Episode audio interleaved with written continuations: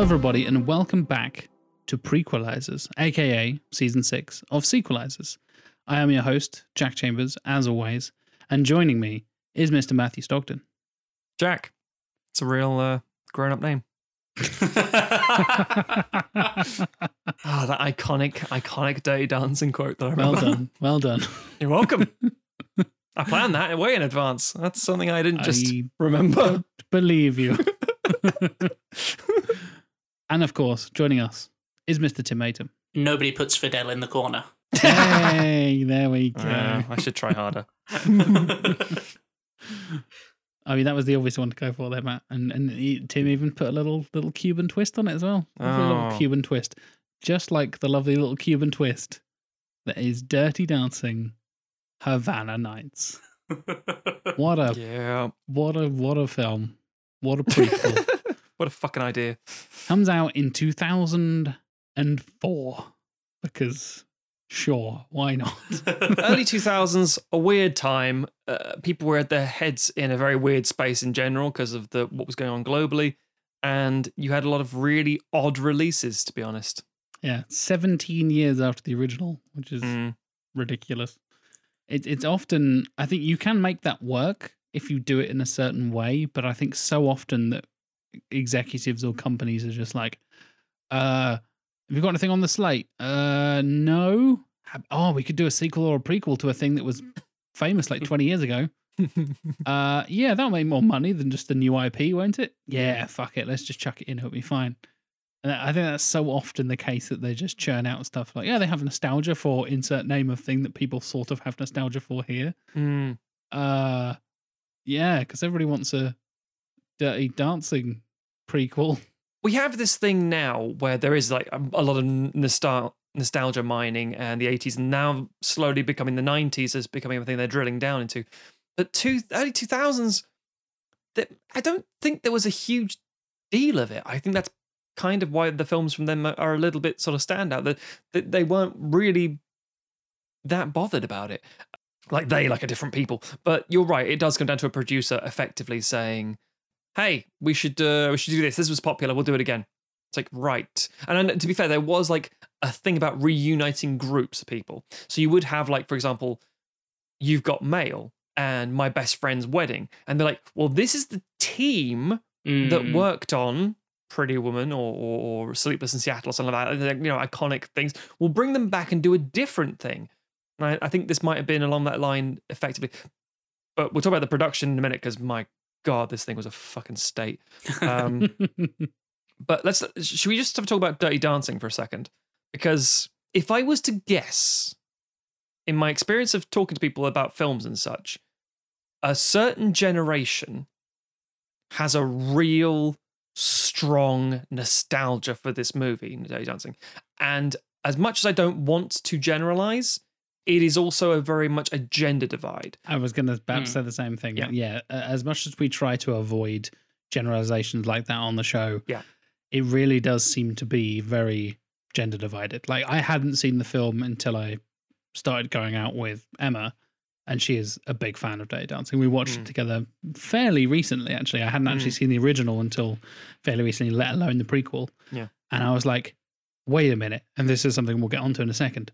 This is a period piece. Why is it in the 60s? What the fuck is going on? I had I had no idea. All Yeah. I know is is the lift and the had the time of my life and nobody puts baby in the corner and Patrick Yeah. Swayze's super cool and sexy and that's all I knew. I mean that's basically all the film is, to be fair. And melons, But- we've established this. Yeah, yeah. I had no idea it was like, by the way, it's in the 60s. I was like, okay, this is this is weird. Uh, I wasn't expecting this.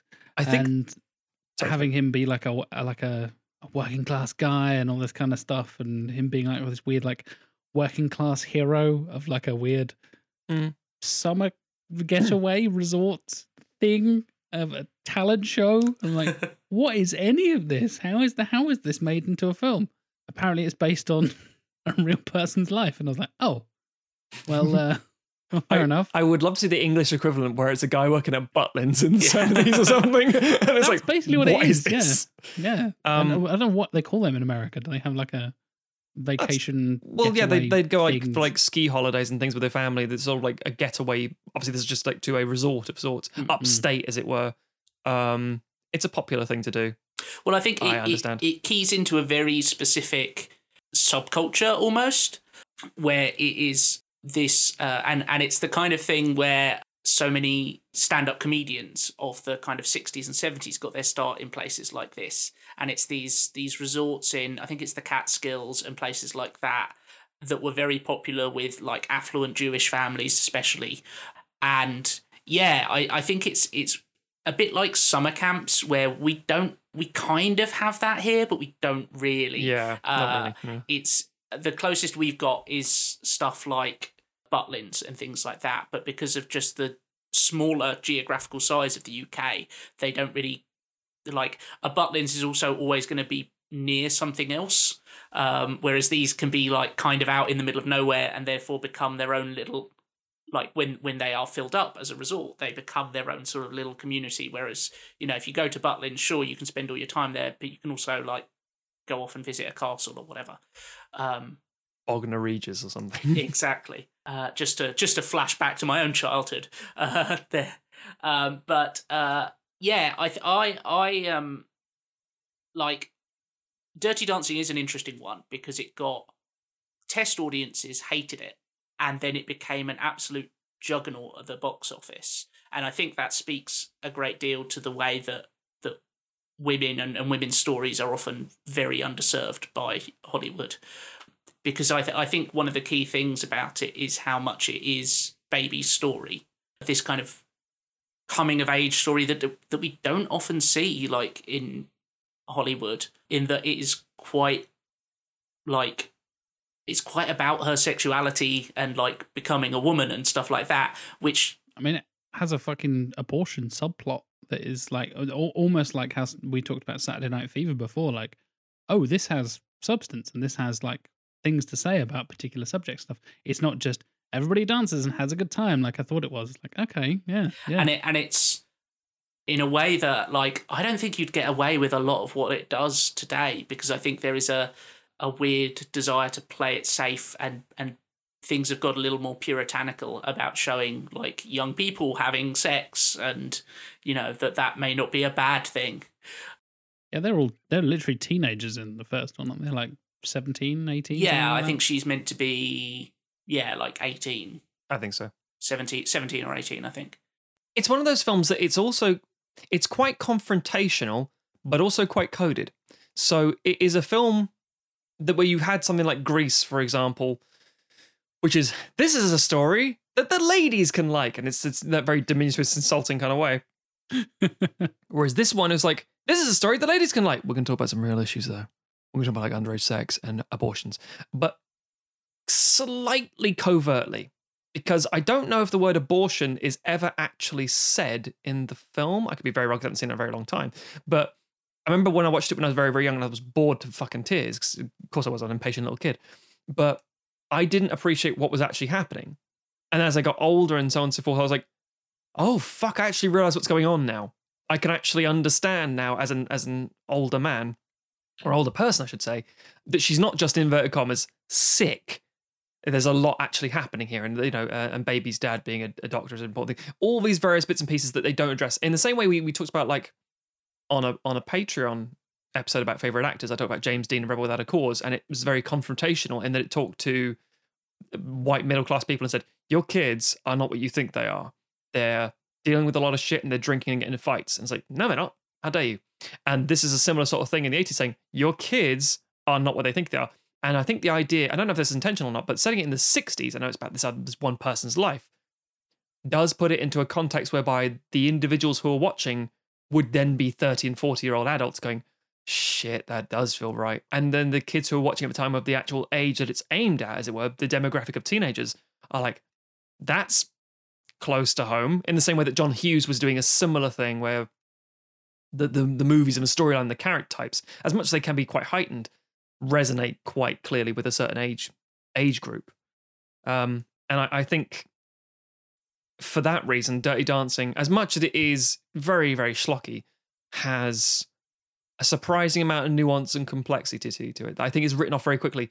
um, in, in my sort of workplace, my day job sort of thing, there are people who don't like films and don't get films at all. It's very painful talking about movies.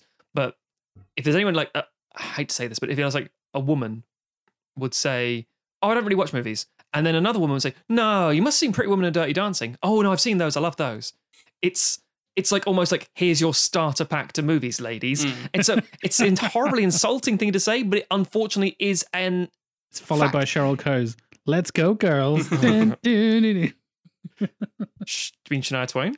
Shania Twain, sorry. Yeah. Yes, Shania Twain. Um, but that's that's the point. That's the, it, it is like just this very strange rite of passage thing that you're handed down, saying you're going to like this. I don't know how much it will resonate with the contemporary audiences, but yeah. Anyway, But I think I think like to me like it's so much better than something like Pretty Woman because it it, it tackles it, it it delves a little deeper into like Yeah. the reality of those situations and and the emotional reality of Hmm. them as well.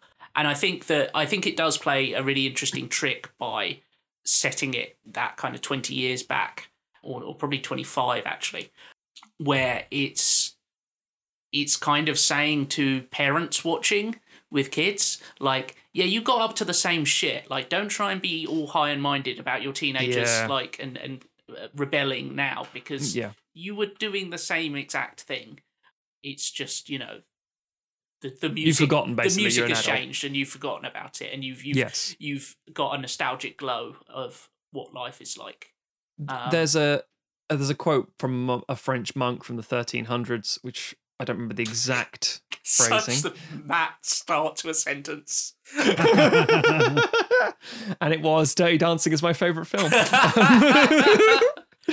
Nostradamus. yeah.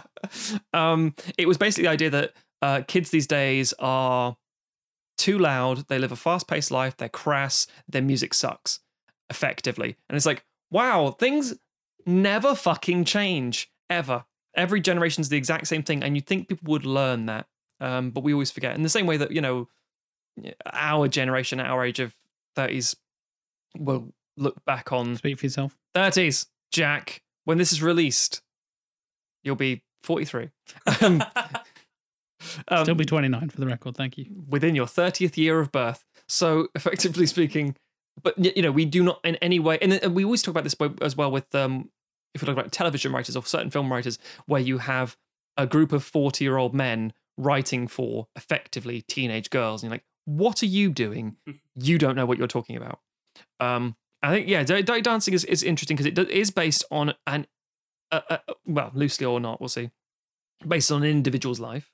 Therefore, it has a specific resonance with people who would be able to associate with that kind of thing. But the truth is, the reason it's kind of timeless for a lot of people is everyone's felt like a bit like an outcast who doesn't get on with their parents, and there's a cool person they really want to get on with, and people like music and dancing, and uh, except for me, and I like music, but do not like dancing, and um, I think there's a sort of, well, see. I think I think there's a universality to that. I think there's something that is quite approachable. But have you guys seen the trailer, or at least I don't think you, I wouldn't have seen it. The 2017 ABC made-for-TV remake of Dirty Dancing with Abigail Breslin as Baby. I saw s- I saw some still images from it, but I have not seen anything moving. Neither, neither have I. it did not it look good. looks no, it it it looks like a, a sort of college humor parody kind of thing. You're like, oh yeah, very good. Oh no, you're being serious. Oh god, the wigs are noticeably bad and all Yeah. that kind of stuff. Yeah. Yeah. Uh, I think it's like Bruce Greenwood or something is playing the dad, and it's just like this is not good. and again, something's I know they did like Footloose is another example of one of those sort of 101 pack as well, and they remade Footloose, and that was a, that didn't go down very well. Um, but I think yeah, I think I think it's fair to say Dirty Dancing is a classic, but it's I think it's one of those things where it's a classic because it's one of those rare movies that actually did tell a story from a perspective that was hitherto at that point unheard of. In the same way, there are lots of really interesting stories about Asian culture and African American culture and different gender people all over the place, and trans people. There's all kinds of marketable things that are out there now, but they aren't the best. They happen to be some of the first, at least for a certain demographic, for a certain age group, that kind of thing. Um, I think there are some really iconic pieces, but I think the best stuff is sort of yet to come until society catches up and it becomes more mainstream. I think if anything, Dirty Dancing told the produ- or signaled to the producers there is a market for this. You made this for what five million or whatever it was, and you made, I think, I think three hundred million dollars or something stupid like that. It's like it was an enormous, enormous success. And subsequently, it's like, right, well, let's just drill down this market and make as many copycats as we can. Yeah, I think I think I mean I think it's genuinely a good film. Like I think the performances and the chemistry are really great. Sure. Um, and I think it's I think that there is a certain blindness uh, of being guys going into this. Um, Yeah. and and I think the fact that it's talking about like some of the things it talks about without really talking down to the audience or getting Mm. uh, particularly moral moral the without getting particularly moralistic about stuff, I think makes it notable. And I think there's a certain because it's seen primarily as a film for women, as mm. much as it was recognized as like, oh, this is a huge hit, it was, you know, in in a stupid way, it was kind of filed away to the side and said like, oh no, but that's a that's a women's film, as if Yes, women exactly. don't make up Yeah. fifty percent of the planet. And I think it genuinely kind of looking at the great films of the 80s i think it, it belongs up there with them because it, it you know it, it i think it's it's one of those things where it's not trying to tell a particularly ambitious story but the story that it's telling it tells absolutely perfectly and i think that there was for a while it, it was never a cult hit because that would suggest that a it wasn't a massive success when it came out Sure. but but I think it I think the fact that it it, it kind of came out during the the peak of the uh, VHS age, like Mm. sustained it and meant that it had a life beyond even the people who saw it at the time, you know, and really loved it. It it continued to be a staple of especially like teen girls growing up. And so I think, you know, and, and by the time it got to like the 20th anniversary of it, like when they did a celebration to mark the 20th anniversary and it was like a big deal because it had become both so ingrained in pop culture but also for an audience that is still unfortunately underserved by a lot of films um, Yes, yes. and and to have something like this where yes it's fun and escapist and um, you know a kind of uh, completely adolescent fantasy but also it is grounded in reality um, and it does have those kind of slightly darker moments of the real world in, impinging in on on stuff. I think it's a it's a unique mix that that then a lot of the films of you know we talked I, I think like the John Hughes comparison is completely worthwhile because he did he is very good at doing that same kind of thing. But I think a lot of the teen films of the 90s didn't have that. Um, especially the mainstream ones. And so I Mm, think that's a reason why, for kind of people of our age, especially, like Dirty Dancing has remained so important, is because, you know, you compare it to like American Pie or something, you know, and obviously there there's different. There's different models, um, or or even something like say you know Legally Blonde, like as much as I love Legally Blonde, like it doesn't have that same degree of reality and verisimilitude that that Dirty Dancing does. Yeah, I think that um, we may mention this in a, in a previous episode. I think Alec has brought up in the past, oddly enough, whereby the how and let's face it, when I say children, um, for a lot of people that includes teenagers. Um, but the way children were viewed in the '90s radically changed from this '80s sort of like scamps on adventures and they're, they're mini adults to things to be protected and cute and innocent.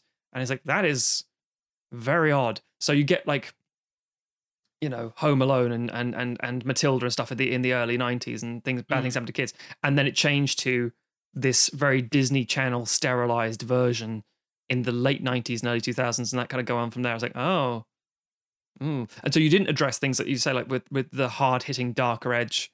And that would also include arguably teenager stuff. You'd you'd have less of these these stories. And I know there's always examples of well, actually, these stories are being told.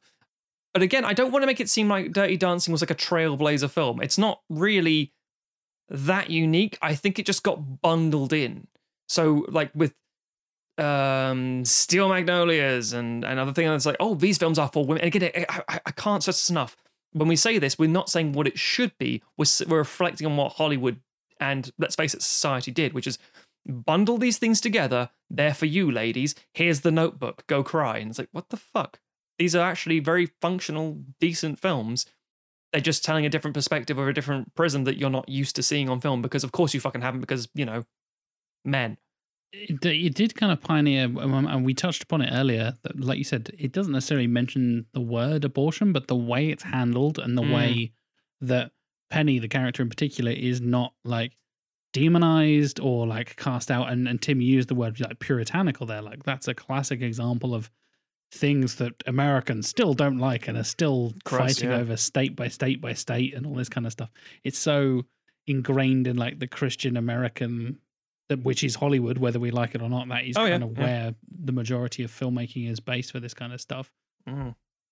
It's, it's it tackles it in an interesting way. Like she doesn't have a good time, but she it's all tackled and handled in a really sensitive and realistic way. Mm. And I, I was reading like in preparation for this, like how do people react to that at the time? And there were some like charities and stuff like the equivalent of Planned Parenthood and all that kind of stuff that were like, yeah, this is a great introduction. Like parents, this is the kind of thing you should be aware of. That you know it can go wrong. Things can handle be handled in different ways, and this is how you should, you know, support your children if they're going through events like this. Mm.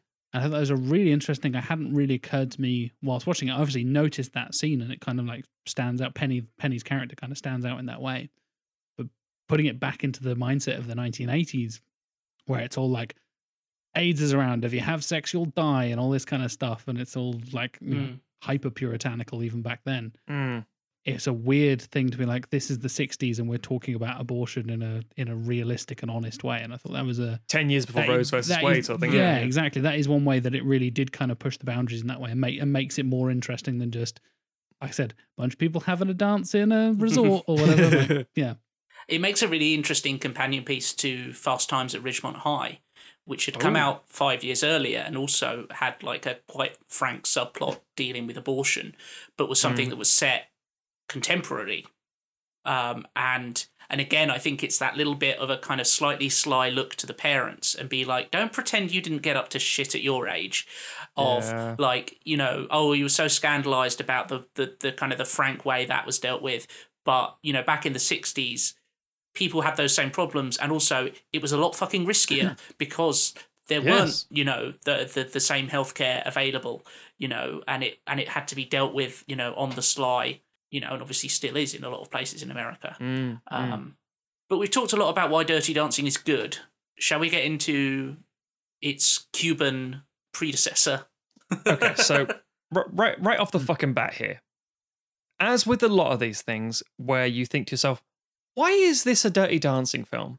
and you can it's kind got of dancing in it. you can kind of trace this back to a producers meeting where they've seen a really interesting solid script and said, "Yeah, feels a little too ethnically diverse. Uh, should we just rework it into something else? What do we want? Oh, Dirty Dancing's quite popular. Why is that? It's coming back again because of the anniversary. Do we still have the rights to Dirty Dancing? Yeah, we do. All right, fuck it. Just make this a Dirty Dancing film. We'll bring back, like, you know, uh, we'll have a little cameo from um, a 20 years older Swayze, Patrick Swayze. dance instructor. yeah, precisely. yeah. And there's like, this will work fine. It's like, right, but do you know when the films are set? Yeah, like And- and I was 1960 like, something. Is it? Is that Johnny? No, it can't. But it can't be. Mm. It's so No, weird. Like the He's fact just unnamed instructor. Like, oh, okay. it's like because this is set, I think what Five years before. Five, Five years five before. years before. Well, the, the Cuban Revolution was, so I assume so. Yeah, yes. Yeah. Patrick Swayze is obviously 20 years older or, or 15, 20 years older. And, he, and so obviously he can't be Johnny. He cannot be the same character. hmm And yet they dress him the same as if to suggest that he is like he's I'm he's frantically nodding, listening. like he's so like he's some kind of like miss like I think they got their Patrick Swayze films confused when they were making this and they were like so in in Dirty Dancing he's like a dancing ghost? So he's like immortal yeah that makes sense. Oh okay. Well That we can just we can just stick him in the thing then Yeah, classically producers who are like, uh, Dirty Dancing. Have you actually seen Dirty Dancing? No. it's like, ah. Um, I, I, but my wife loves it. That kind of fucking ridiculous coked up producer mindset. It, it is very complicated because, for all intents and purposes, we've had discussions of, oh, Is Prometheus technically a prequel? It's I suppose it's kind of a spin-off. What constitutes a prequel? Blah blah blah blah. Dirty Dancing, um, Havana Nights is is a really difficult conversation. I don't think even classification knows what to do with it. Some people see it as a prequel because it, it, it- they some people all agree that Swayze's character is the same Johnny Castle. Other individuals see it as a reimagining of Dirty Dancing, semi remake. I, I I consider it more of a remake almost, Mm. yeah, because it is just the same thing and tries to tackle similar things. So one thing we haven't really touched upon, and perhaps my favorite thing that most resonated with me Mm. in the original Dirty Dancing is the discussion of class Mm. Oh yeah, and the fact that like even at the end of it, like Johnny feels like he's not good enough because he's a working class, you know, kid Mm. bloke. Mm. He's, he's an adult. I mean, Swayze's like in his thirties at this point. um, but he's a working class guy who doesn't feel like he's good enough for baby or whoever else it is. Like uh, the the whole rest of the crew, all these like you know doctors' daughters and all this kind of stuff. And it's like, okay, yeah, I don't. I, I work for these people. I'm not friends with these people. I'm not accepted in their things. And they try and do the same thing in this one. It's just really clunky and clumsy and just like, well, he's a waiter. Uh, see? See, he's like Johnny, isn't he? He's just like Johnny. Good old Diego. You uh, know, uh, he's not called Johnny. He's called Javier.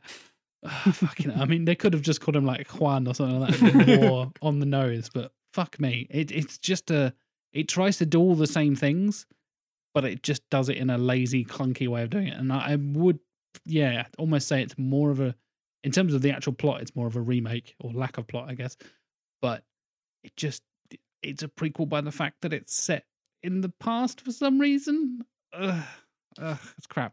Again, I attribute that solely down to the production. This is a, Yeah. uh, the original script was about two Cubans as the revolution starts up, and one of them has to effectively, um, uh, you know, the revolution starts up. so He's involved with it. She doesn't want to get involved. She leaves, etc., etc. It was going to be an actual Cuban story, as it were.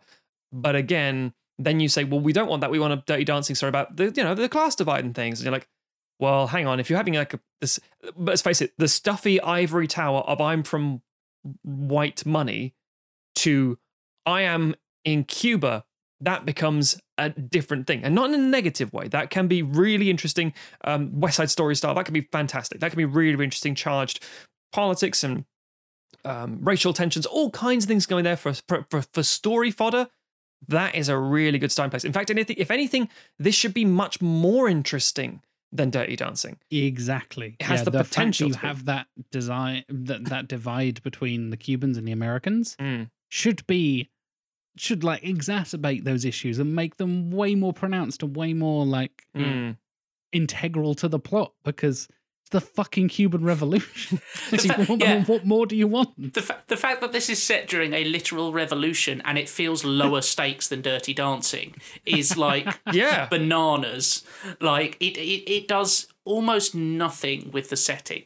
Like the hmm. setting uh, is reduced to just kind of literally window dressing. Like, and obviously it has it has this tiny subplot about Javier's brother being involved in the revolution, and Yeah. and the revolution kind of is the the the kind of the impetus for them being separated at the end.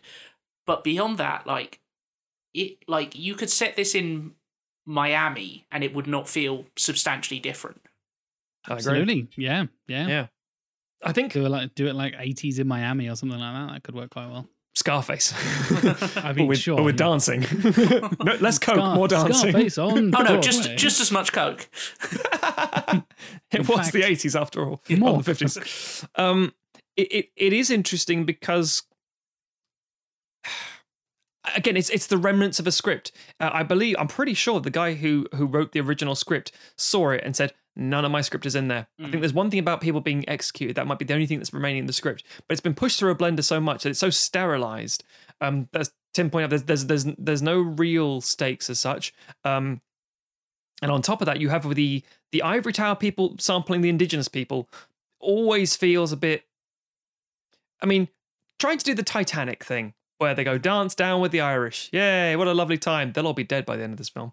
And it it also it, it because of this, because it didn't have have the political weight behind it, because it didn't have the actual nuance to describe what the revolution is, what it's about, um, stuff in Santa Clara, all the all the things that happened. It just basically fumbles it Mm. entirely, and and because of that, you end up with this complete mismanagement of the situation. Because there's no there's no con- um, not conflict. That's the wrong word. There's no breakdown of whether the revolution is positive, negative, or otherwise, and how people are affected by it. It's just I believe this because I'm indigenous, and it's going to co- get in the way of my romantic romantic relationship, and we have to leave Cuba now. It's like. What the fuck? It was more fucking chaotic in the fucking Godfather Part Two, and it's only in there for a little bit. Um, it's it's it's it's baffling. It's baffling.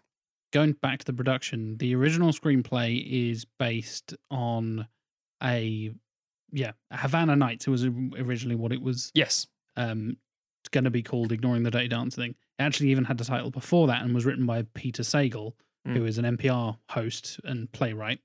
Um, and that's based on a true story of a young woman like living in Cuba through the revolution. Yeah. And it's basically going to be this like romantic drama, quite serious thing, and dealing with how young people experience the Cuban Revolution and all this kind of thing, and how the Cuban Revolution went from realistic and and it was how young people were experiencing the Cuban Revolution, and it was quite serious, like taking it in a very serious, romantic, political kind of drama thing, Hmm, yeah. and then fucking Lawrence Bender Uh, good old Lawrence Bender, who um I'm now kind of like reading I'm I'm just reading off notes on Wikipedia at this Sure. point basically, but Lawrence Bender worked on Pulp Fiction, rose to fame, and kind of was involved in the pre-production of Sagal's script originally. Yeah.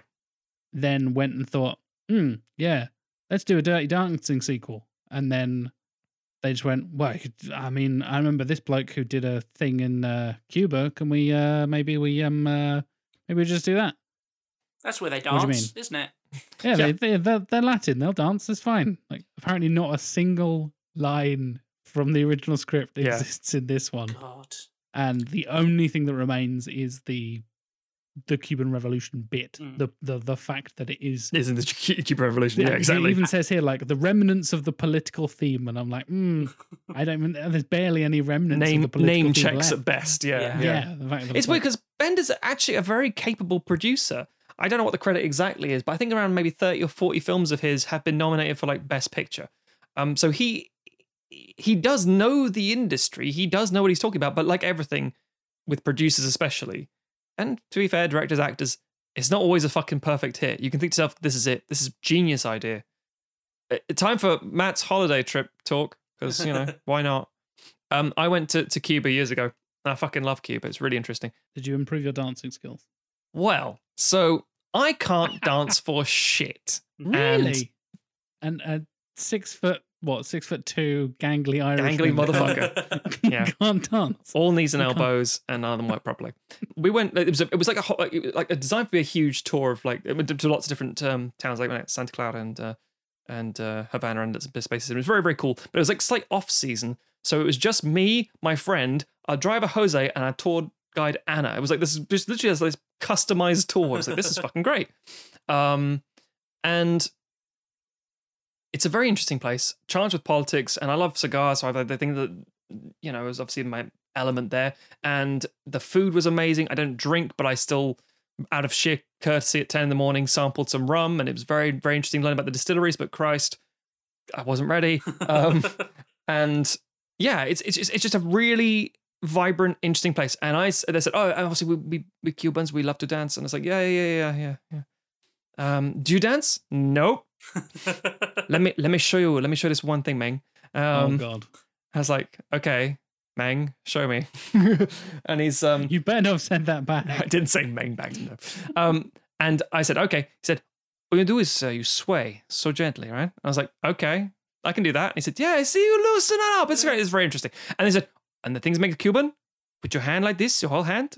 I was like, yeah, okay. And he shows, he spreads his palm out, and he places it facing downwards, so his fingers point down, and he puts it literally on his belt buckle and goes, you just do this. and he's doing this with his hand on his belly. He's like, you know why? He points to the crotch. I was like, right? He said, any dance comes better when you put your hand just here. And I was like, what the fuck? Hmm. but the thing is, He's not wrong. he's not wrong. not so I, I was like, obviously, and and and um, I mean, it does sound like a broad generalization. Like Cubans love dancing and, and and you know carnivals and festivals and things. It's like, I mean, I did see three of them while I was there, um, and and the healthcare is really fucking good. Um, but that, that's one thing I did. The, the- one of the only dancing lessons I've ever received from any in inverted commas nation is in fact Cuba saying, just do this, just, mate. po- just point at your done. crotch. Yeah. And it's like problem solved. Um, so I think Does I explain think your first dance at your wedding. I was very confused. I mean, there was nothing to be confused about. It would make complete sense. I told you, I learned in Cuba. No, um, but the thing is, Cuban salsa dancing, pointing to his crotch, and all to Rammstein. for it's because I love the world. du hast mein Crotch. um, but no, the, the thing is, why again, you can see how on paper, from a producer's point of view, this is a surefire win. How can it go wrong? Um, and I think there's a couple of words to how it could go wrong. One really important word I'm going to just sort of careen us straight fucking to Weinstein. yeah. Yeah. I was I was thinking uh, well we're talking about producers. Yeah. Oh.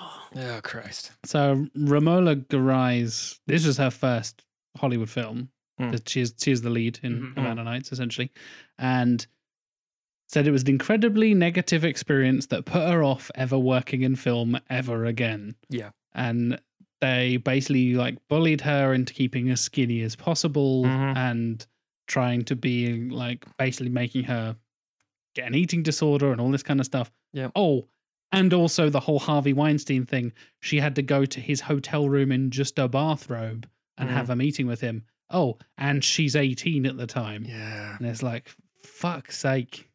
Just the fact that I mean, we were talking about, you know, the fact that the first film kind of represents women in a very positive and progressive way and all this kind of stuff. And then the thing that happens 17 years later for the Mm. fucking prequel basically encourages a woman to never work in this industry ever again because of the Mm. way she was treated, not only by infamous monster Harvey Weinstein, Mm.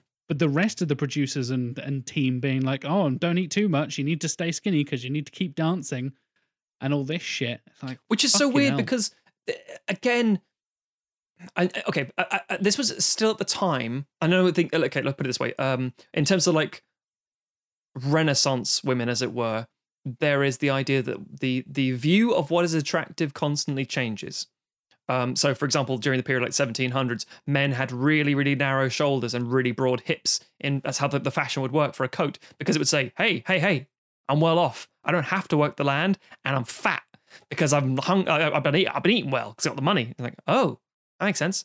And it would obviously it evolves and changes and, and it goes back and forth all the time. Um, and specifically at that time was that the classic British joke, and I assume it's classically across the world, was "Does my bum look big in this?" Um, Yeah. The idea of like you must be thin and you must have arguably no shape, but maybe a bust. It's it's weird, you know, of the time. And to I be was thinking- petite, but with boobs magically. Yes, exactly. And then Yep. uh, we've now gone to defining, age defying boobs. precisely. Yeah. yeah. and and now there's obviously the, the the generation that where it's entirely different now and it's based on pure curves and such like that and you want to big as ass as possible in theory and it's just the nature of how as much as i hate to say it because bodies aren't trends but bodies do trend for lack of a better word so and what i'm again i'm, I'm always going to butcher i think her name's romola gary or Gar- Garrett garay Romola Garai. Yeah. garay yeah garrett garay Romola Garai. yeah. Point is, she, yeah, as Jack said, had a terrible time, but she's really good. She was in, um, so I worked in a bookshop at the time, and I Captured the Castle was a book that sold very well, and there was an adaptation of it. And I Mm. saw it, and it was actually quite decent. Um, similarly, she was in Atonement. I don't, I rather like that film um, with James McAvoy and Keira Knightley. Mm. She's very good in that. Um, and um, Saoirse Ronan as well. Which is only a few years after precisely. Dancing. Yeah. Mm. Like and three or four years later. Um, I don't know what the American title is. It's called Inside I'm Dancing. It's an Irish film, but in I think American call it Rory O'Shea, fuck yeah, or some bullshit. um, mega star. I don't know. It's about wheelchairs. Point is that um, she's a very capable and good actor. And it is shocking how this completely forgettable fucking film that most people don't really even know it exists could have entirely tanked her whole career because of awful fucking experiences and the, the pressures of the time. But that is also, unfortunately, Hollywood at times. I mean, it's it, it, it definitely feels like it redirected her career at the very least, um, Yes. because because of the terrible treatment she received, and you know, um, having to deal with Weinstein. Because yeah, she had just been in I Capture the Castle, which you know it's it's a small British film, but I think she'd got decent acclaim for that. And you know, this could you know if this had a been a better film, but you know e- even you know a decent performance, you know, in a subpar film can then lead to you getting, you know, better roles down the line kind of thing. Um, Entirely. but she kind of shifts basically entirely to just kind of working on British productions then. Um, so yeah, she does like a couple more kind of. Uh, she does the adaptation of Vanity Fair that uh, Reese Witherspoon starred in. Mm, Um, yeah. She does like some Shakespeare and stuff. Uh, then a few years later, she does Atonement, um, various other bits. She was uh, in a, a adaptation of Emma, um, Yes. and um, uh, The Hour, which was um, a kind of uh, good drama that was on the BBC about the Oh, the BBC TV series. Yeah. Yeah, yeah. yeah. uh, she was she was in that. Um, but a lot it's it's very much like you look down her list of films and it's like very centered on the UK industry, which is of course perfectly fine. But you do get the sense of like if this hadn't been such a traumatic experience for her, like it could have been something where she you know she became someone who you know did a sort of Kate Winslet or whatever, and you know went on Yeah, to have yeah. a career that that kind of spanned the Atlantic. she does she does strike me a, a few similarities in terms of performance things to Elisabeth Moss, and I wonder if because I'm Mm. not Elizabeth has also kept herself on on not the fringe as such, but but kind of has in a way. Mm. Um, but the projects she's worked on have been fucking fantastic. Mm. Um, and again, it's it's hard to gauge. Obviously, we, we, we you know we can only hypothesize and, and, and speculate at this point. But it but it very much is like the what could have been had you know Yeah. Hollywood not been so. And, and I was saying, we should point out, this is not a past tense thing. Hollywood is still riddled with assholes Yes. and monsters. Yeah. Um, And, and just- I'm sure, unfortunately, her story is probably not in any way unique. no, not at all.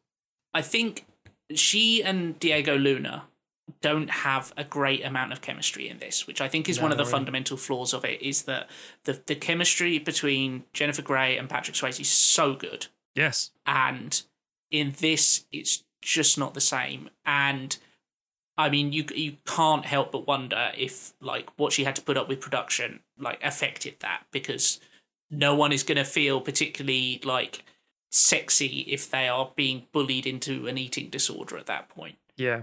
I, I will say, I do buy the chemistry during the dance sequences. Mm. The, dan- the, the the actual physical nature of the dancing that's done. We'll talk about the editing in a fucking second, but the dancing itself is actually quite competent. I think it's quite impressive. Mm. Um, I would also say much more fucking demanding than the stuff that's in Dirty Dancing.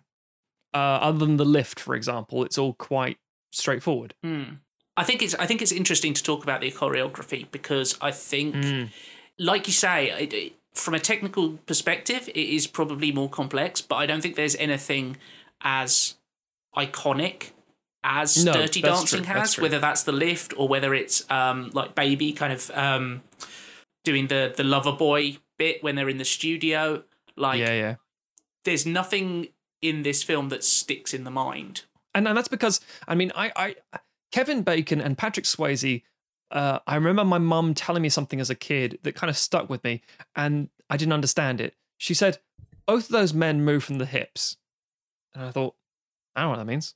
What the fuck are you talking about, mum? hold that and they hold their hand and their belt Yeah. buckle and point But- to the crunch. Was she fanning herself while she did this? maybe I don't remember. I probably maybe I blocked it out. Um, but the point is that th- she she was telling me this by the way while we were watching a few good men. It wasn't like I was watching Dirty Dancing. It's because he was walking. Uh, Kevin Bacon was walking across the room And of the going, courtroom. from, going with like, his hips. He's walking first. this, and I was like, "What do you mean?" So, well, if you watch films like loose and Dirty Dancing, I was like, "Nah, not watching those." Nah. um, it's all the early teens sort of thing. And I was like, if you watch, they are dancers. They can, and John Travolta as well. You can't keep up with them because they're so skilled. And I was like, ah, whatever.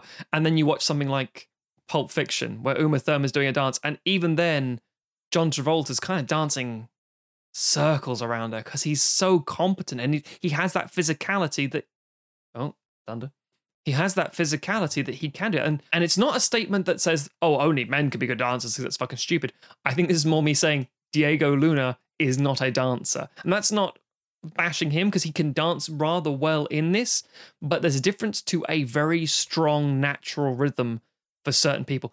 Tatum has it, Channing Tatum has it, fuck me has it. Um, but other people can, can do good imitation. You can it's like when you do like you do if if for example you are from a bilingual family and you can speak fluent English and fluent Spanish or German or whatever, you can tell there's an accent either way, but they're still very good at it.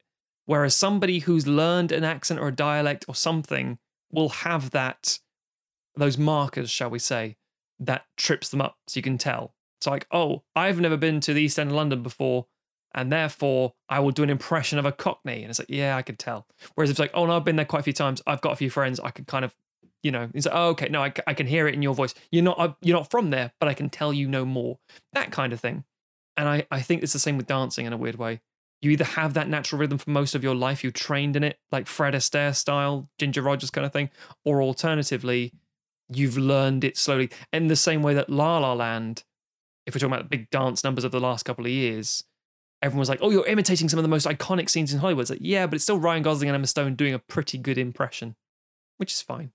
You're saying that uh, Patrick Swayze was born in the dark, whereas Diego Luna merely adopted it. Tim, I've got nothing to say other than exactly, exactly. Patrick Swayze was born on the dance floor. Yes. He just plopped out on the floor and started dancing, like some awful Son of the Mask sequence. oh, God. Can we not? Yeah. That's, but one, equally, that's also one for your bingo cards as well. but also, we have to point out that Guy Ferland, the director, he is a very competent and reliable TV director, I think. I think he can come in, get the feel of a different style of a show, adapt quite quickly, and produce something efficient. He's worked on a lot of TV. In fact, most stuff is is, is TV, and um, that's fine. Nothing wrong with that at all. It's a very di- it's a different type of skills. It's like being someone who's playing rhythm guitar and lead guitar. It's like you have to kind of just work your mind a little bit differently because you're serving a separate purpose, as it were. Whereas a film director, you really have to have a whole thing. And I think his his direction doesn't have a distinct voice or style because of it and i think that's something this film lacks distinctly It seems to be a really common problem for us is finding these sequels or prequels or whatever. They're like, hey, do you remember that director guy? And I go, no. Like, exactly. That's the guy that directed the sequel because they found him from some TV show or he was mates with one of the other guys or whatever.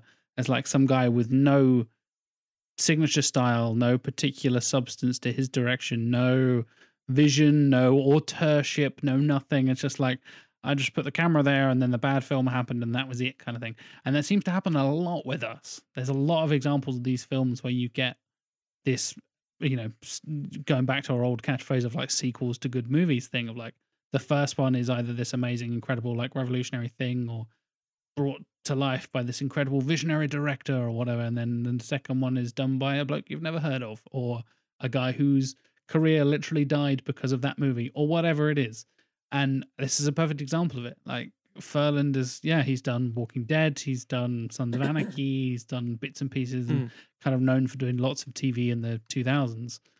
And then, like, no, just, just give a TV guy the Dirty Dancing prequel. Like, but he's he's reliable and that's the key thing i he's, think yes, he's fine. because yeah. uh, we, while we That's always put thing. like the, the david finchers and stuff on a pedestal at the end of the day those people can be fucking annoying because Oh, sure. they'll try and warp the film into something it isn't Mm. Mm.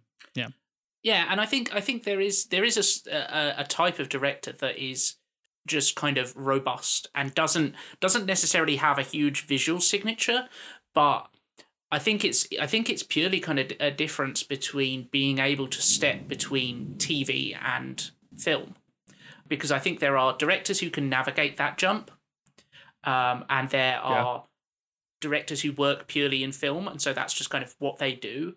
Sure. And this just this just kind of feels like a TV movie.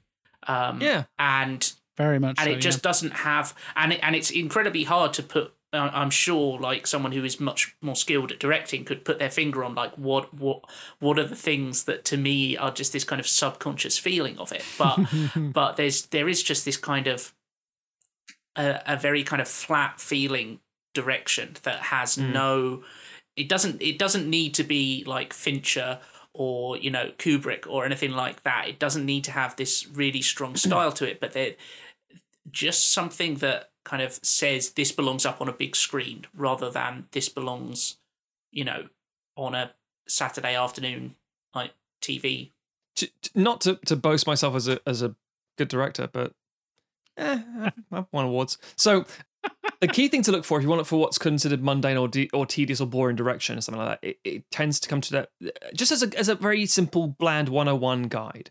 Because comedy, for example, if you're trying to capture like a like a a Paul Feig film, for example, you'll notice it's shot in a certain way. It's very brightly lit, just in case you capture something. Some people might go left, right, and center the the the lens work is almost always one of two different lenses because you don't really care about capturing a certain look. You want to capture what happens if they walk off and we miss something? We want to go all uh, focus as much as possible that kind of thing which is fine. But if you want to make sure like if you're halfway into a film thinking is this being well directed or not? Here's two or three things to look out for. Thing number one when someone is talking is the camera on them? Because one of those weird mindsets of like a child mindset is person's talking t- t- t- put look at them look at the look at the person talking Are they perfectly at the center of the screen? yeah. Get get the other one talking. Turn back turn back to the other one again. It's only when you realize you don't have to constantly go back back back back Mm. back. And there's like so do you think that? Cut. Yes i do. Cut. I think that too. Cut. It's like what the fuck is this?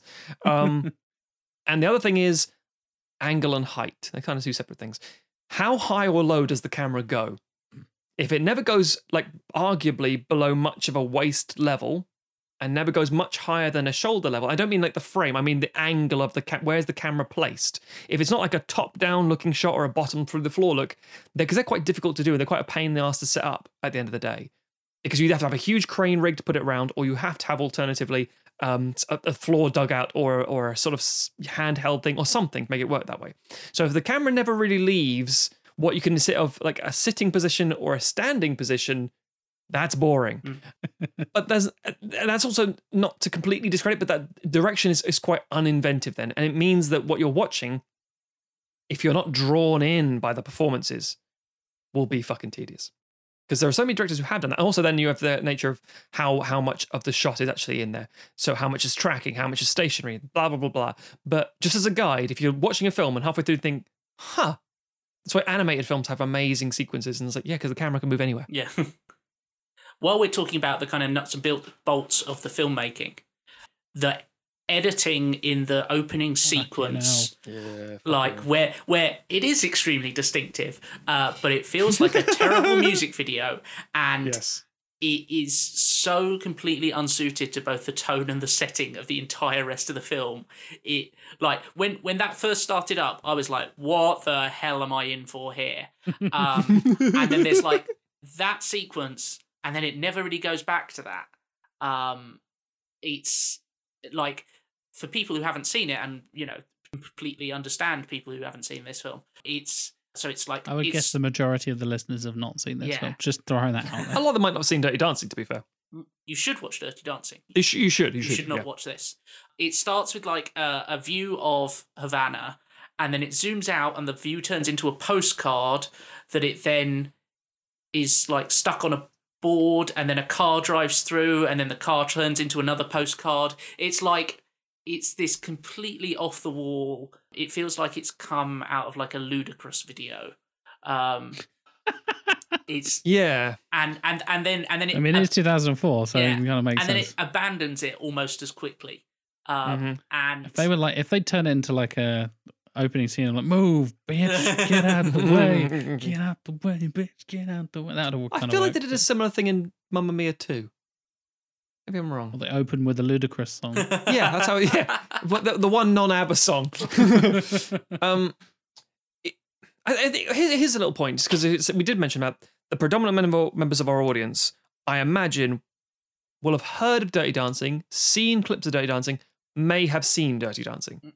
Even if you're a fan of Dirty Dancing, I bet people haven't seen Havana Nights. What's more, I, I got to ask. I don't think we've addressed this as a question. It should be almost a given, but I'm just curious. Tim, Jack, did you enjoy this film at all? No, No. I No. did not. No. No. Because sometimes you can go with things like, here's a prequel. It's all right. We had, I mean, again, uh, at the start of the season, Prometheus, we were all saying, that's pretty good. That looks nice. That's that's the bones of something here. This is quite interesting. And you can like bits of it. And there's always one of us who goes, ah, I think it's all right. There's some things here. This just is not an, and I, I'm not saying good or bad. This is not an enjoyable film. Um, you could either watch like Soderbergh's Che Guevara movies. You could watch like uh, the Motorcycle Diaries or something like that, for example, and have a really interesting story about you know South America and Central America and all that sort of stuff. There's lots of there's tons of films you could actually check out. Obviously, I don't think this is in any way doing a service to any of the historical stuff. And even as a dancing movie, it's like oh no, I like Step Up and things like that. It's like okay, fine. Here's this. No, I don't like. I don't like this. I don't know what this is. It's it's just extremely flat. Like there was very little that I Yeah. hated. Like I was That's worried thing, yeah, when that yeah. opening sequence kicked off. I was like, "What the fuck is what? What have what have you got me into, Stockton?" Um, but uh, the rest of it, it's just so bland. Um, Mm. and and like you say, it, it completely wastes what could be a fascinating setting. I I often look, you know, when I'm go, I don't know much about the Cuban Revolution, um, and I was hoping to come out of this with like a little bit better understanding of it, and it's like, no, I don't. I Well, it's it's so complex, and this film is so reductive with the whole thing. yeah, Like uh, when Batista leaves, like yay! it's like, but you you all seem quite free as it is. I don't think it, it's and it's it, it's like clear how why you're angry. the fact that they're just like, yeah, the fighting's happening like outside of town over there, where we don't have to show it and we don't have to waste any budget on it. Yeah. Again, Godfather Part Two. Michael feels like he's in danger in a car, Mm. and the chaos and discord nature of the whole thing. It's like it's brilliant. Um, and that's a subplot of a huge epic, as it were. Uh, And then this one, which is the central, arguable focus of this, or the set, uh, the subplot of the film, is a, the revolution. It's so underwritten and But it's, underrepresented. it's it's the thing that supposedly would make it distinct from the original Dirty Dancing and make it not Yeah. just a complete rip-off, and they completely fail to to utilize it. it's one of the few examples where a prequel could literally surpass its, its original. the the one thing that did really jump out as bad to me was the and and it's interesting because Dirty Dancing does this as well, and it sometimes leaps out in that as being unsuited, even though Dirty Dancing has a lot of iconic songs that were written specifically for it or written, you know, taken taken from contemporary music. It manages to blend them together a little bit better. And obviously, Dirty Dancing also saw a revival of a lot of the kind of 60s music that was involved in the film and, and stuff that charted again after it had featured in Dirty Dancing. This, because the time difference has grown even more vast, you've gone back in time for the setting and forward in time for the contemporary music. Yeah. When oh, they- Christ. When they throw in the contemporary music, it feels so jarring because it completely breaks that sense of setting, you know, and and the fact that, you know, most people watching this aren't going to be Cuban um, or having grown up in the Cuban Revolution. You know, when you when you've got when you've got the setting of Dirty Dancing, it's a lot closer to something that we might, you know, conceivably understand. And Yeah. so the leaps between 1980s music and 1960s music are not so big and not so jarring. Whereas in this, they just they yank you straight out of that setting that that the film has not particularly immersed you in to begin with. Yeah, it's that those really annoyed me. I, th- I think that actually is, is something worth worth drilling down on for a second. I'm going to do some quick maths, if you don't mind. So, to be alive during the Cuban Revolution and watch a film in 2004, you must be at least 45 years old to be born there. Say, for argument's sake, you're also 18 year olds as the main character is supposed to be. You're a 63 year old person. So, if you are one of the few individuals in this tiny Venn diagram of happened to be living through the Cuban Revolution and wanted to watch a Dirty Dancing movie, Yeah, um, you're at least sixty three. you're at least 63 years old and just going, nah, and probably No. not not wanting to hear Wyclef Jean on the soundtrack. Yeah, I don't. it's like, oh, we'll see all the, the, like the, the sort of classics of my childhood from the fifties and forties, and you're like, and I think I think the film does do that quite reductively as well. It will do the classic like, just play Latin music. It's like, what do you mean Latin music? That's a huge, huge, broader range of like of culture. You know, trumpets and shit. Right, good, m- Get some. Santana in there. Some piano. Ding, ding, ding, ding, ding, ding. Like, Nailed it. That's exactly it. Fuck's sake. Get Christina Aguilera to sing a Spanish song. Fuck. and and that's that's the kind of the thing, isn't it? It's it's it's I it- it's very much like you know who wrote this story, and the original is very much a you know it's a it's it's a it's a personal piece based on a, a, a real life event, as it were, and it's a serious thing with a rom- romantic backdrop, boiled down to what can it be described as? What does a white guy think Cuba was like in the fifties? You're like, oh, Pretty much. Yeah. dear. And, and the thing is, you know, that that's unfortunately a nature of the prism of perspective. I'm not saying it's impossible. I'm not saying you can't tell a story that isn't exclusively about, in inverted commas, your background, your people, your history. Because of course you can. It's called empathy of the human fucking race. But you will have a much more unique understanding of it if you come from it. And the same way that any any second generation or first generation immigrant will tell you that their parents' view of their homeland when they go back, it's not what they think it is. So, for example, um, everyone who's what the Irish like to call plastic, uh, a plastic paddy, like myself, where they're like, "No, you don't count. You don't. You're not. You know." It's like, "Well, I've got a passport and, and citizenship." Yeah, I know. I hear that, but you don't count because you didn't go to school there. You didn't grow up there. You didn't do that thing. And I, you know, that's all fine, well and good. It's what, it's what fucks off the Amer- uh, the, the Irish about the Americans, for example. They cling to an idea of Ireland that doesn't exist anymore. In the same way of like, you know, you hear so much uh, stuff of um, Eastern European grandparents in in American films of ah back in the old country. It's like yeah, that old country isn't really there anymore. That's not really a thing.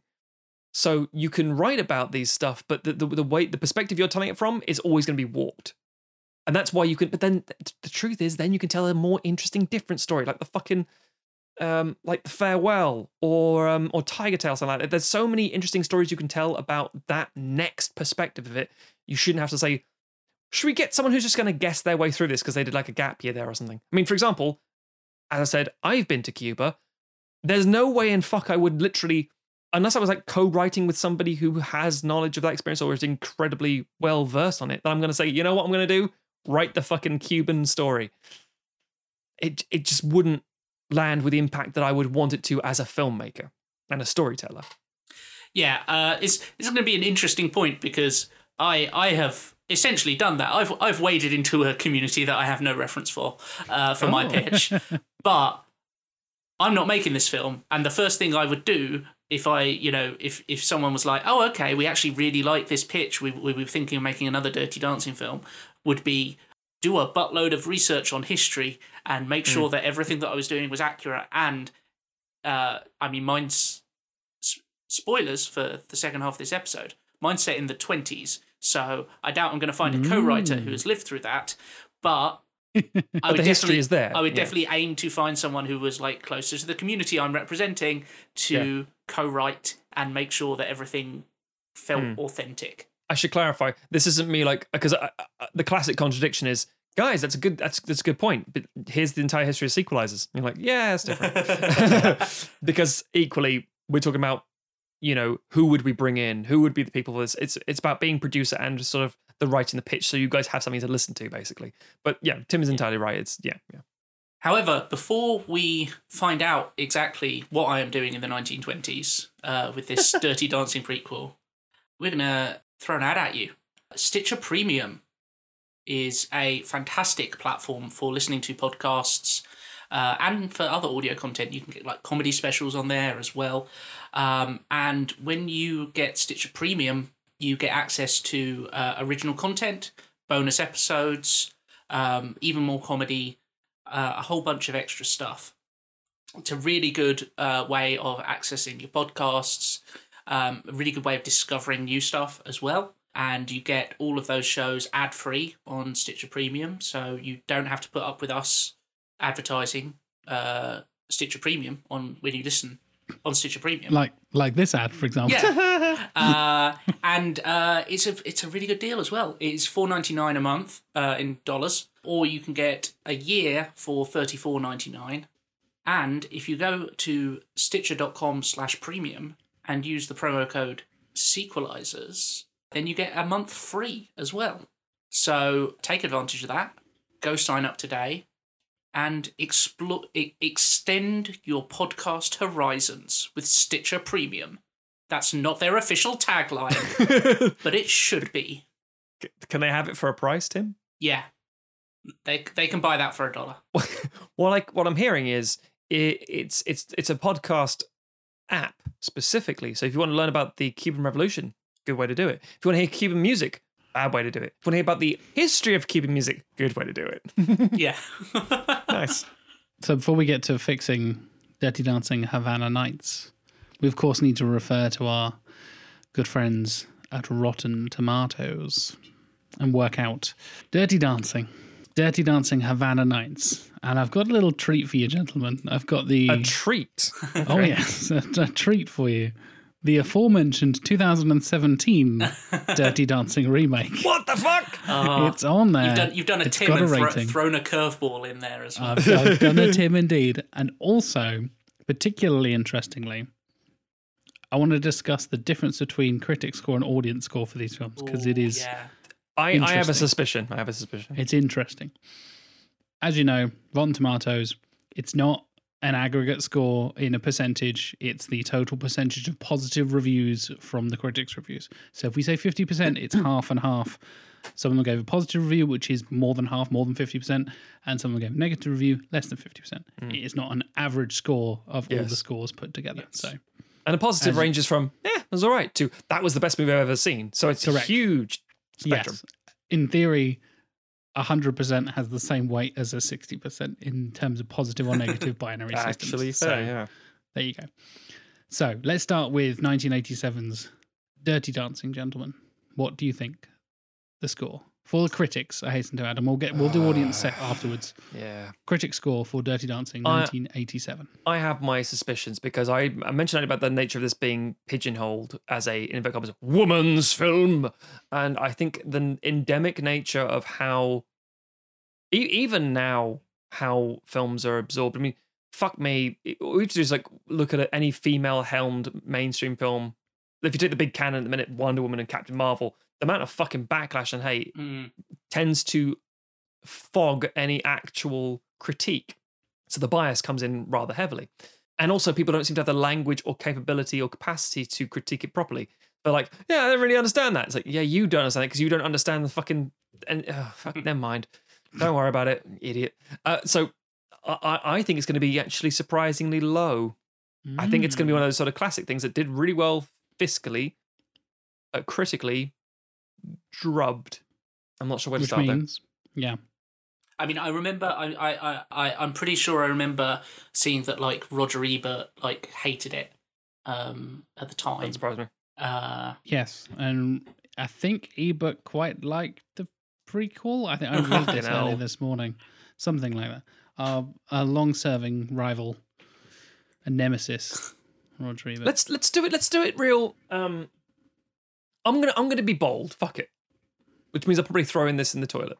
In the same way that Shrek 2 has a very very high critical score and they're wrong, I think this has a very very low critical score and they're wrong to the degree we're like you know the, the same shock and outrage from last season about the Mummy return. Oh sorry, the Mummy full stop. Mm. The the Brendan Fraser Summers one. So I'm gonna say, yeah, fuck it, fuck, it, fuck it, fuck I've, it. I've got Ebert's uh, Oh, well, quote here. yeah. Bear with me. Roger Ebert gave it a thumbs down due to its idiotic plot, calling it a tired and relentlessly predictable story of love between kids from different backgrounds. I mean, it is Whereas- predictable. Whereas Siskel gave it marginal thumbs up as he liked Jennifer Grey's acting and the development of her character. So Mm. Siskel and Ebert at odds there a little bit. Um, they usually were. Okay, okay. I'm gonna say um, fuck it. Forty nine. Wow. Okay. I'm, 49. again, I, I'm I'm I'm gotta be wrong. Hope I'm wrong. I'm not going to go as low as that. I'm going to say, uh, but I think I think you're right. I think I think critics at the time didn't go for it, but but I think that subsequent revisitations will probably boost that up a little bit.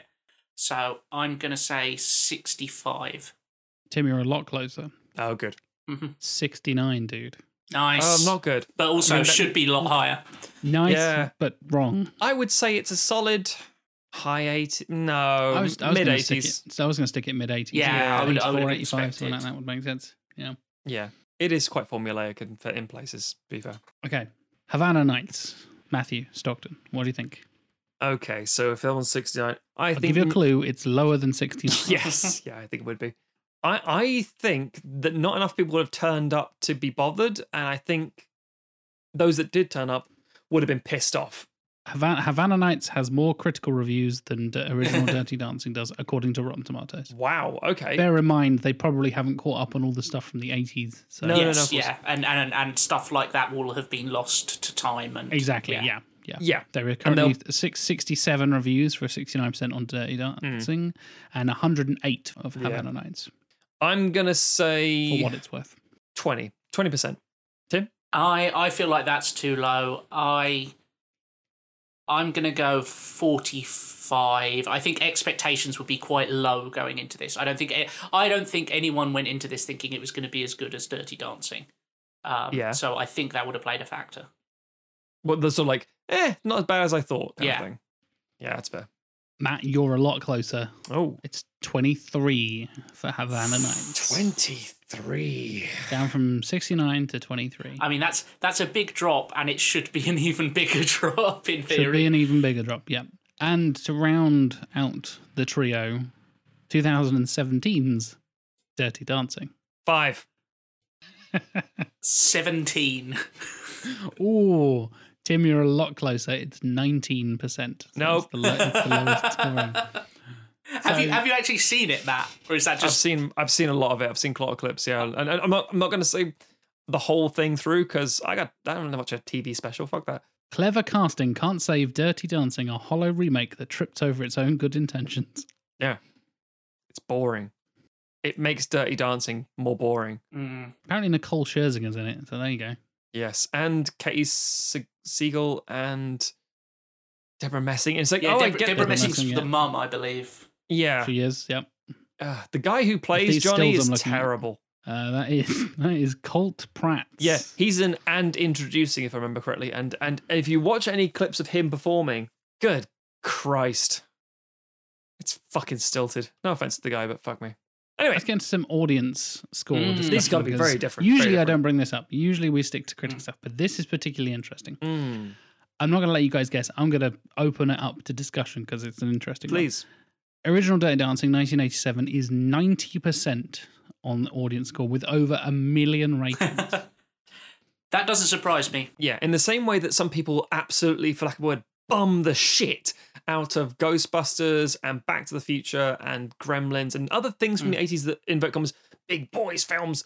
I, I think there is also that bias there as well, where it's like it's my childhood, it's my it's the formative movie that sculpted who I am, I love it, etc. etc. I think that's an understandable rating because I think a lot of personal projection is going onto it over the functional nature of what it is, which is fine. I'll save the most interesting one for last. I'll go to 2017's Dirty Dancing. Mhm. Has a 16% according to audience. score. Yes, because people would have been pit- th- Yeah, those same totally people doubly It's pissed off. crap, and it's still crap. A little too high. The one that is a real problem is Havana Nights. I'm gonna let you guys guess this. How much do you think the audience score for Havana Nights as of recording, obviously, I'm gonna. with it's got 269,636 ratings at the time of recording. Based on your tone, I'm gonna say 82. yeah, I, I, I probably wouldn't go that high, but I'd, I'd say maybe like 70s or something. Because I think the thing is that the people who are going to bother giving it a score are the people who actually did enjoy it. There's the polar ends, isn't it? People who Yeah. absolutely loathe it or love it. But yes, yeah. It's higher than the original Dirty Dancing's critic score of 69. It's 73%. 50 points higher. Yeah. But like any, like any, like any film, there's always a cult following who are like, and, and as we have said in the show in the past, every film is somebody's favorite film in theory. Mm. And Surely, but not, but not Son of the Mask. Like, No, the there are to the- yeah, the there are serial killers who. yeah, I think Dirty Dancing Havana Nights must have struck a chord with somebody. It's the it's got to be a nature of With the the pensioners who live through the Cuban it's the 63 year old Cubans and maybe some people who went on a date and happened to hook up with their wife. And I mean, case in point, not actually that, an exact copy paste story. Mind I really like, unironically and Uh, unabashedly, the 1998 Godzilla film. Now, as an actual Godzilla fan, you- no, people make don't. people get really angry at me for that. but the reason is because it's the last film I saw before I moved to Norwich, so I have a real affection for it because it's like I I remember positive signs of like living in London and things like that. So that that is a different time for me, and subsequently, I have a positive memory of it. In the same way that the movie I watched before I got married, like the night before I got married, was the Teenage Mutant Ninja Turtles film the, the Michael Bay one. effect yeah the produced by michael bay yeah. I still quite enjoy that film because i was already in a good fucking mood. So um yeah so you can have a bias to these things. So some people might just say you know what? That was a great fucking time for me. Why is that? Don't know it just was. I had a good day. But we're learning I is mean- we cannot trust Matt's reviews to be unbiased. always always be biased. People's view- people's own perspectives their own life. If you see a film and you have like a fucking stomach ache you're gonna hate that film probably. I saw Spectre while incredibly hungover and had to run out of the theatre twice to throw up. i mean that might just be I did as well, That's but I wasn't. yeah, I think. I mean, I think, uh, uh, especially when you look at the period for this, I, we talked about, or I, I mentioned how like Dirty Dancing has the the benefit of VHS and gaining Yes. affection that way. Like, I can imagine this mid two thousands kind of height of DVD culture. This Yeah, being a like a slumber party Step it up and all Yeah, that other yeah. dancing bullshit. Yeah. kind of standard and I'd imagine there's there's there's a clump of people who have affection for it because of that. but let's ruin it for them by creating something better Yeah.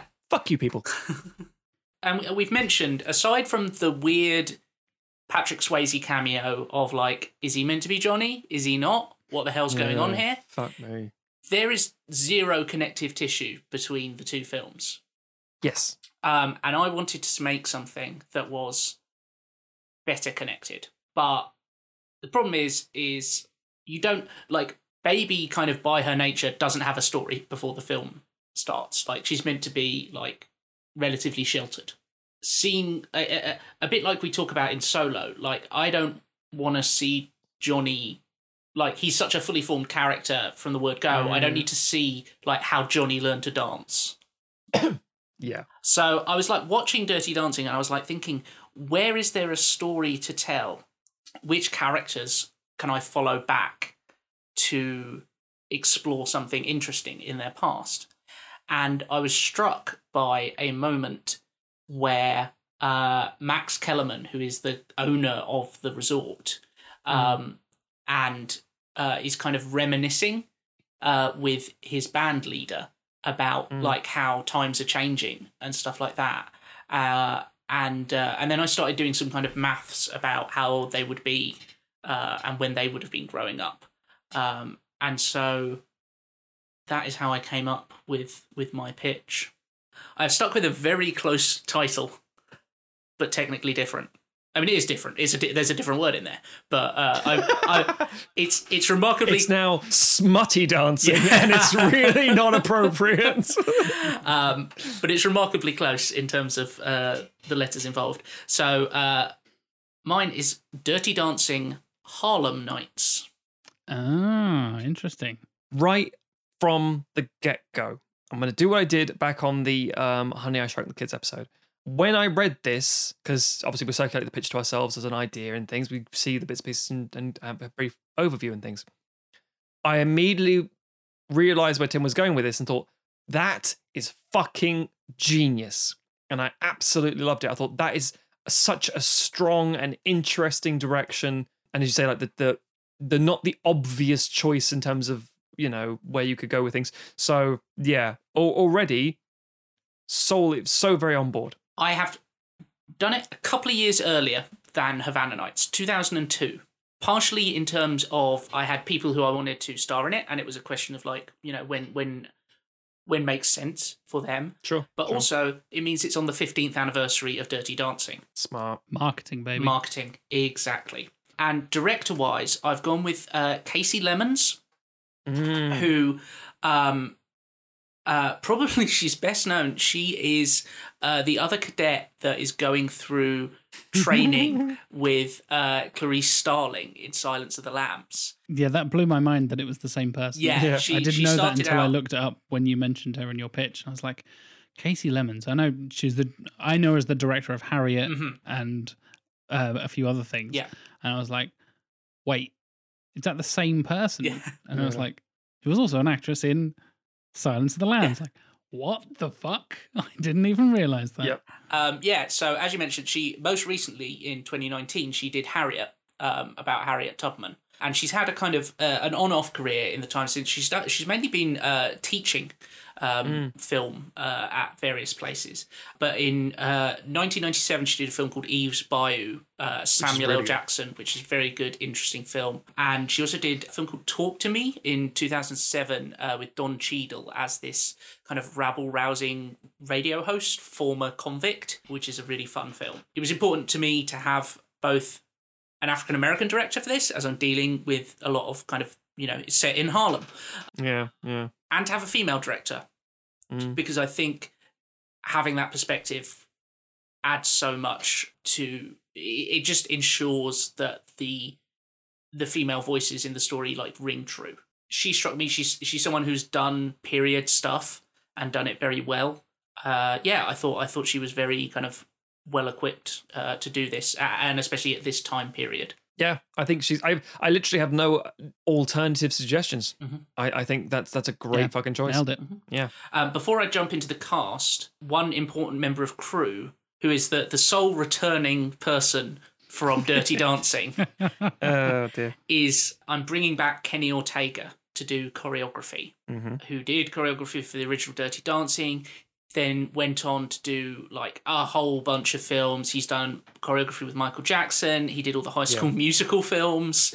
Um, like his The High School Musical films. Jesus Christ. Yeah. yeah, you if you look through his like uh, IMDb page, like is is kind of a real murderer's row of good dance films, um, and he is a very talented choreographer And Hocus Pocus, and Hocus That's- Pocus. Yes, which is French like I said, I, the, the as much as the the dancing in Havana Nights is kind of competent and technically well done, there's nothing eye catching about it. And I think Yeah. Ort- with Ortega, you are going to get that factor. You're going to get a bit of the old razzle dazzle. So yeah, as I mentioned, no no cast members returning, as you might expect.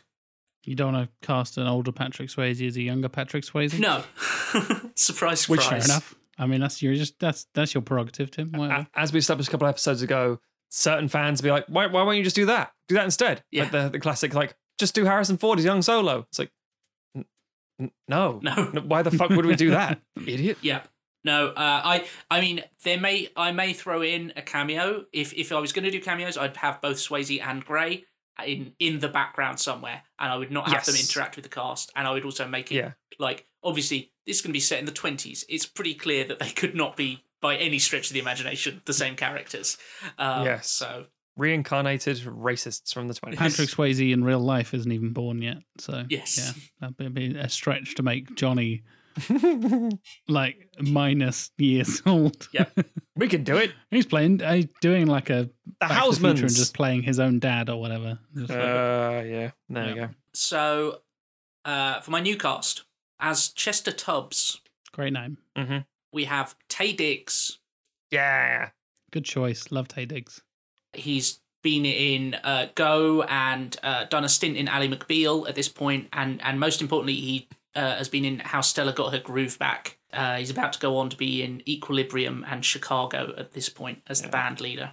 As Janie Price, Zoe Saldana, um, Mm. who is is kind of up and coming at this point. She's uh, been in Center Stage, which is obviously a dance, another dance film, kind of a fame style film, um, Yeah. and Crossroads, the Britney Spears film. and around this period, she uh, she has a small role in Pirates of the Caribbean and The Terminal as well, and then obviously goes on to do Star Trek and Yes. Marvel and stuff like that. Mm. As Max Kellerman, we have Jon Favreau, Hey, Dire- nice. directed our solo, and, and he would have just made his directorial debut around this point uh, in uh, making the film Made. Oh yeah, of course. And uh, yeah, so I'm getting him in uh, not directing, but uh, just acting. Um, Sure. He's kind of in this transition point. Like he's uh, a little bit after this, he's in Daredevil, but he also makes Elf, Yeah. and he's kind of slowly Yeah. crossing God, over. he is in Daredevil, isn't he? Fucking he's hell. Foggy Nelson. He's foggy fucking Nelson. Yeah. Oh, not a, not an awful foggy, but not an appropriate foggy. No, he's, he's fine, but like that film is so crap. Eh, I have a fondness for it. No, you don't. If you're defending 2003's Daredevil and 98's Godzilla in the same thing, man, we're gonna have words. I am motherfucker. As uh, Ada Thompson, this was a character I kind of I struggled a little bit to cast, and then finally stumbled across uh, Michelle Williams, Nice. who would be kind of it's just post Dawson's Creek. Um, She's Mhm. starting to do some other films at the moment, and obviously she goes on to be like a fantastic, amazing actress. Yeah. Um, It's the kind of classic transition from TV to film. You have a supporting role. Mhm. It doesn't pull too much focus, but it draws in a different crowd of people who would go, "Oh shit, her." I'll go Yeah. in." it did Yeah. get the people who watched Dawson's Creek. Exactly. Got to get those teens. Those fucking teens. As uh, Isaiah Price, or Isaiah, Isaiah, Michael Dorn. And that gets me in. that gets the Matt audience. Yep. I should point out I would have been 18 when this film came out, so yep. Worf's in this movie. Next All right, I'm on board. Wolf's in it. Yeah. um, yes, obviously best known as Worf uh, in Next Generation, Voy- uh, not Voyager, uh, Deep Space Deep Nine, Space nine. and Yeah. all the Star Trek films. But also a very talented actor in Mm. many other regards. True. Um, he will not be in Worf makeup uh, for this, unfortunately. Disappointed. as Archie Coates, uh, Vondie Curtis Hall, another Mm. Daredevil connection. He's Ben Mhm. Urich uh, in the Netflix series. Uh, he's Mhm. also married to Kasi Lemmons. Um, So, I didn't know that shit. yeah. Really? Uh, so he has shown up in a couple of her different films. Uh, Ah. Yeah. So Yeah. I thought might as well keep, keep that continuing. No, he's he's a very good actor. I like him a lot. And as Langston Hughes, uh, we have Andre Benjamin, aka Andre 3000.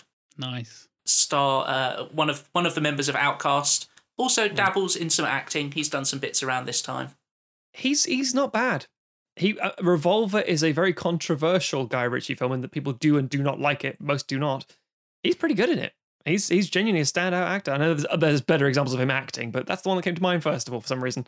But yeah, he's It's, decent. I like it. he's a very small role in this, um, but a very kind of pivotal one. Which again, this kind of film, you you it's like I'm also featuring this guy, Yes. and people go, oh, I can see the early 2000s trailer with its with its fucking narration. and then I do have a I do have another uh, a voice role, uh, which I get to more. Uh, only shows up at the very beginning, and and I have mentioned in the pitch itself. Um, but uh, And- we'll we'll get to that. Matt thoroughly approves. yes, some, some some weird patterns in this film actually uh, that I did not intentionally create, but uh, That's fair. they That's fair. they are there. Um. So without further ado, adieu. Without without Adieu. adieu. Without further ado, let's get into the pitch. The film opens with a voiceover by an older Janie, voiced by Nichelle Nichols, Hey, that's why Matt's happy. uh, explaining We've the got Uhura and Worf in this film. Yeah. Brilliant. Amazing. uh, explaining the Harlem Renaissance and the summer that changed her life. The camera pans down over 1927 Harlem, with a caption Stop, telling us the stop. date. The camera pans down. That is, first of all, much better direction than anything we expect. We're already better. Uh, we move down into an upscale Harlem house where Janie Price is eating dinner with her parents. Her overly protective father, Isaiah, is a Methodist reverend and is involved in the temperance movement. He tells Janie he's glad she's not involved with the young, jazz obsessed upstarts who have become the talk of Harlem. Their dinner is interrupted by Janie's friend Ada Thompson, who drops by to pick up Janie, claiming they're going to see a picture show. As Janie and Ada walk, it becomes clear they are actually heading to a club. Both have dreams of becoming dancers and excitedly discuss the latest reports of Josephine Baker's performance in Paris.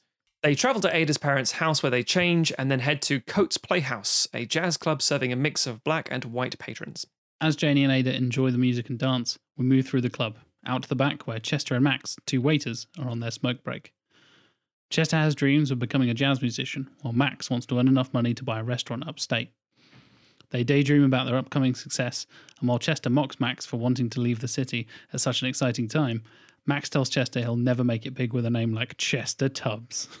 I disagree. I think it's a fantastic name. the pair return to their duties in the club, and as he moves from table to table, Chester locks eyes with the dancing Janie. After a particularly energetic number, the band take a break, and Ada approaches Janie with a group of other white clubgoers. Ada tells Janie she's going to the Cotton Club, where they've heard Duke Ellington is playing. Janie reminds Ada that she can she cannot get into the white only club, but Ada and her new friends ditch Janie, saying they'll see her soon. Max witnesses this and invites Janie to a speakeasy some of the club's staff are heading to.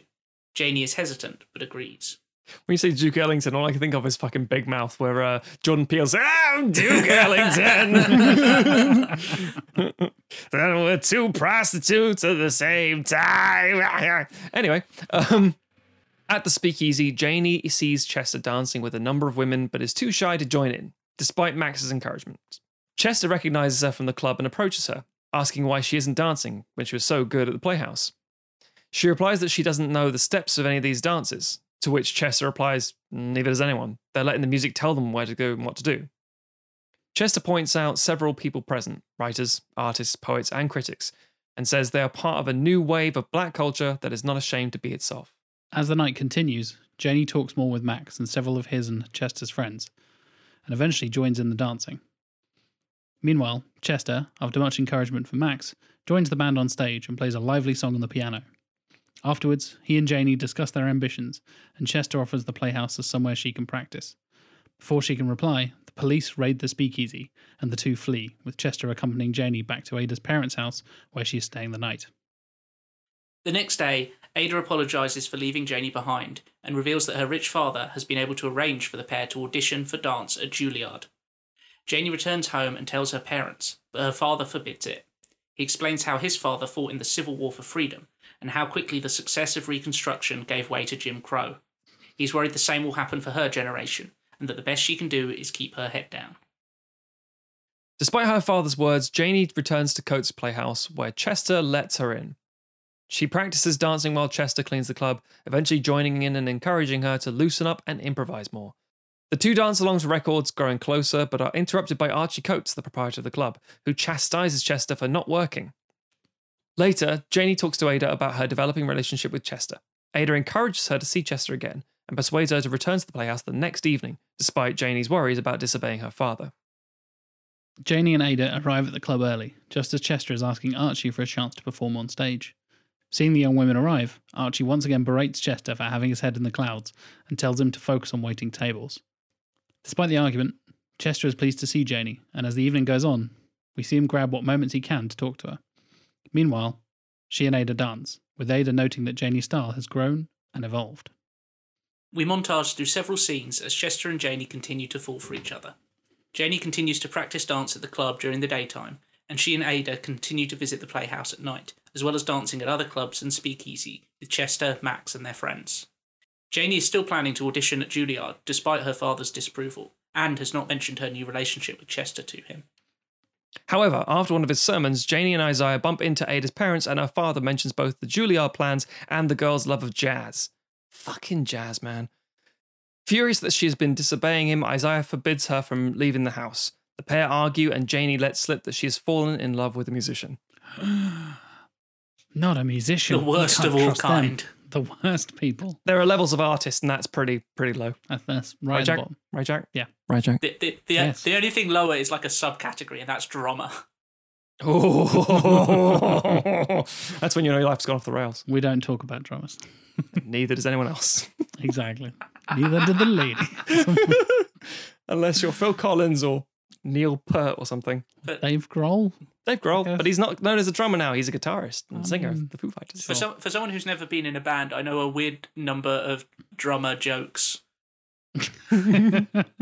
Like, uh, how can you tell if the stage is level? There's drool coming out both sides of the drummer's mouth. oh dear. oh dear. Percussionists. That night at Coates Playhouse, a pair of gangsters try to shake down Archie, forcing him to turn the club into a speakeasy. Chester intervenes and is badly beaten by the pair who chase after him. He flees to Jenny's house, where he is greeted by Isaiah. Despite realizing that Chester is likely the person his daughter loves, Isaiah treats his injuries and lets him stay the night as he recovers. And they fall in love. How awkward. oh, here we go. Um, that's the film I want to see. The next morning, Janie is shocked to discover Chester in her house. Seeing his injuries, she rushes to him and they share a passionate kiss. At Oh, breakfast, Tim, how horny were you when you wrote this? I'm always horny. That's my secret cap. yes. Sorry, Tim. Do that really again. I'm sorry. Um, at breakfast with her parents, Chester reveals he is a waiter, not a musician, leading to further disapproving looks from Isaiah. What's worse than a musician? A A waiter. waiter. However, when Isaiah begins to rail against jazz, Chester responds by quoting scripture, Psalm 57 7, if you're interested, giving Isaiah pause. Chester asks Isaiah if he and Janie will join him at an event he was planning to attend later that day, and after some persuading by Janie, Isaiah agrees. Um, as a good going for, Catholic, I have no idea what the fucking psalm is. Christian So jazz at this point. It's uh, it's it's something like uh, like God has God has given me a voice to lift up and be mighty, or something along Oh, those lines. yeah, cool. Fair enough. That makes It's sense. one yeah. about- heart, music. Oh God is steadfast. Yeah. My heart is steadfast. I will sing and make music. There you go. There you go. No, all right, cool. The three meet at a coffee house where the poet Langston Hughes is discussing his latest work and hear him reciting the end of an essay he has written. We younger, oh god damn it, Tim! I feel like I'm going to get slated for saying that word, even in this context, Nope. because that's Quoting Andre 3000. you're I know. fine. we younger Negro artists who create now intend to express our individual dark-skinned selves without fear or shame. If white people are pleased, we are glad. If they are not, it doesn't matter. We know we are beautiful and ugly too. The tom tom cries and the tom tom laughs. If colored people are pleased, we are glad. If they are not, their displeasure doesn't matter either. We build our temples for tomorrow, strong as we know how, and we stand on top of the mountain free within ourselves. Which is a great fucking quote. Moved by the words, Isaiah agrees to allow Janie to audition for Juilliard and to continue seeing Chester. In the days before the audition, she and Ada practice together at Ada's house. However, on the day of the audition, Ada steals Janie's routine, performing it before Janie has a chance to. Janie confronts Ada, who tries to poo poo the accusation, saying that it's just a dance. Janie is called in to audition and initially freezes, but recalls Chester's words about letting the music tell her where to go and performs an improvised routine. Despite her breathtaking dance, Janie is turned down by Juilliard. She finds Chester at the club and he consoles her, but she says that now she's seen the kind of people she would be learning with, she's glad she was rejected. As the club fills up with patrons, including Janie's parents, Ada attempts to enter, celebrating her successful audition, but Chester, Max, and their friends block her, telling her that she's not welcome. Ada leaves in a huff as Janie embraces Chester. As the night's music gets underway, Archie pulls Chester to one side to thank him for his help in seeing off the gangsters. Archie gestures to the stage where Max comes to the microphone and announces the Coates Playhouse is proud to introduce a promising new musician. Putting the mic to one side, he tells Chester that he's not going to let him start his career with such a terrible name, and so asks the crowd to welcome Tito Suarez to the stage. Chester performs a blistering stride piano piece, accompanied by the band. At the end, he leaps down at the crowd, and he and Janie dance as the band continues to play. Nice. T- Tito Suarez is the, the guy in the original Dirty Dancing. He is, He is, the, he is the band the leader. Yes. He's the band leader. Yeah. Who, if memory serves, in the TV version is Billy Dee Williams.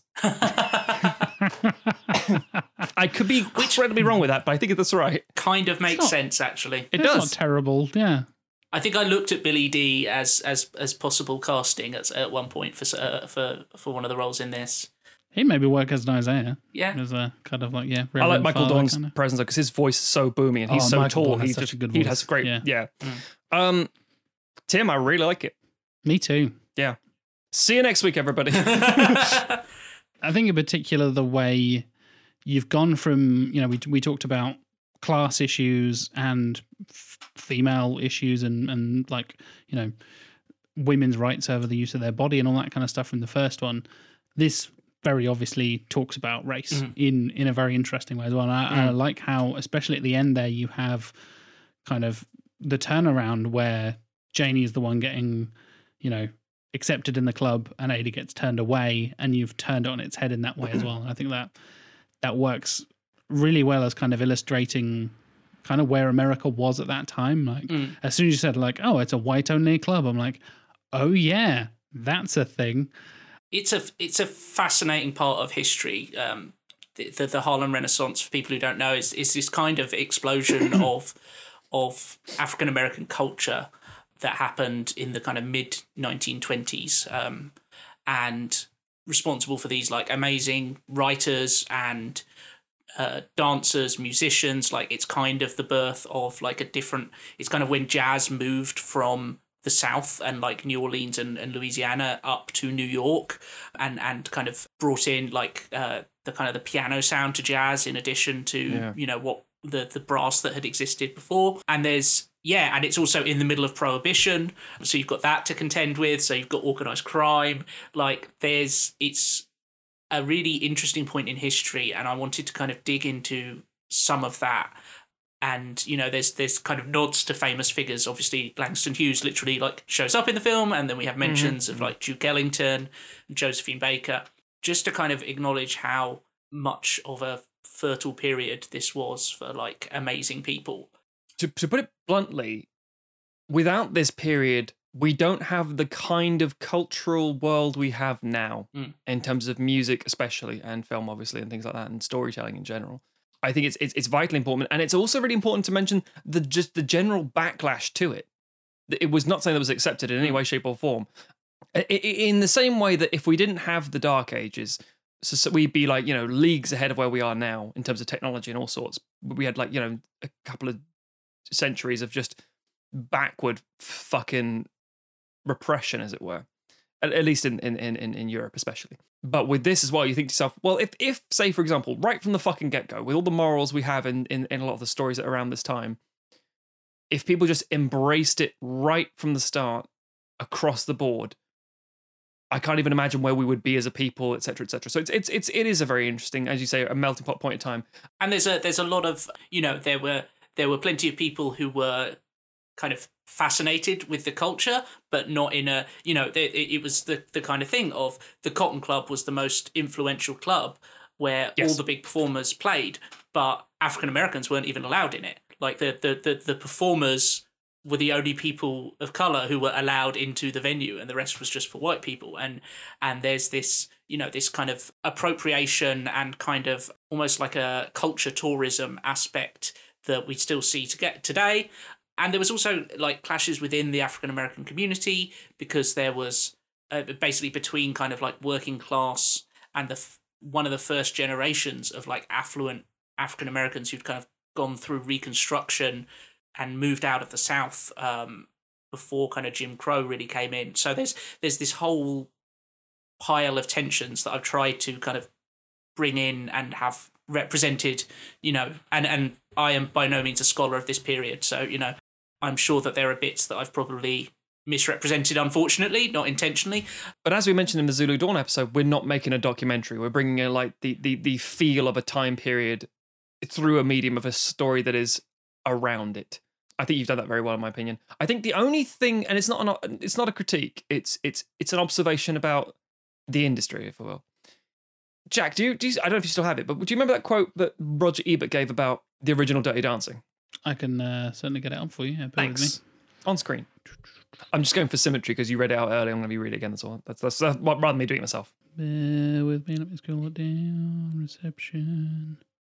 There we go. Ebert gave it a thumbs down due to its idiotic plot and called it a tired and relentlessly predictable story of love between kids from different backgrounds. As much as I hate to say it, not the idiotic plot bit, but I wouldn't be surprised if the critical reaction to this wouldn't be the same thing as saying, "Oh, it's all very yeah, it's it's got all the key points and it's it's quite reductive and it doesn't it, it's just a boring love story." And again, that's not me saying that, Tim, because I mm. disagree. I think it's a really strong story. I really enjoy it, but I know critically speaking, when these things are addressed, people tend to say, "Oh yeah," but it's in the same way they'll say, "Oh, this is a film for women," Mm. like Dirty Dancing. I think they'll say, "Oh, this is a film for minorities." Mm. It's it's bashing the, the the whites. The whites are the bad guys. Uh, it's it's not that good. And I think that's the and then, again fuck that opinion. That doesn't matter. But I think that's something that it would definitely come up against, shall we say. Yeah, It'd be more respected now than it would have in 2002, in my opinion. yeah, yeah. We always say we kind of don't we don't worry about how these things are going to be marketed Entirely. entirely. Uh, We're trying to make a good film. yeah. Yeah. and I think that this would definitely be, you know, um, something. It's it's not the kind of film that Hollywood makes. You know, thankfully, it would be it wouldn't be huge budget. Um, obviously, Yeah. you've got the kind of historical setting to contend with, but you know, there's no explosions. Except explosions of jazz.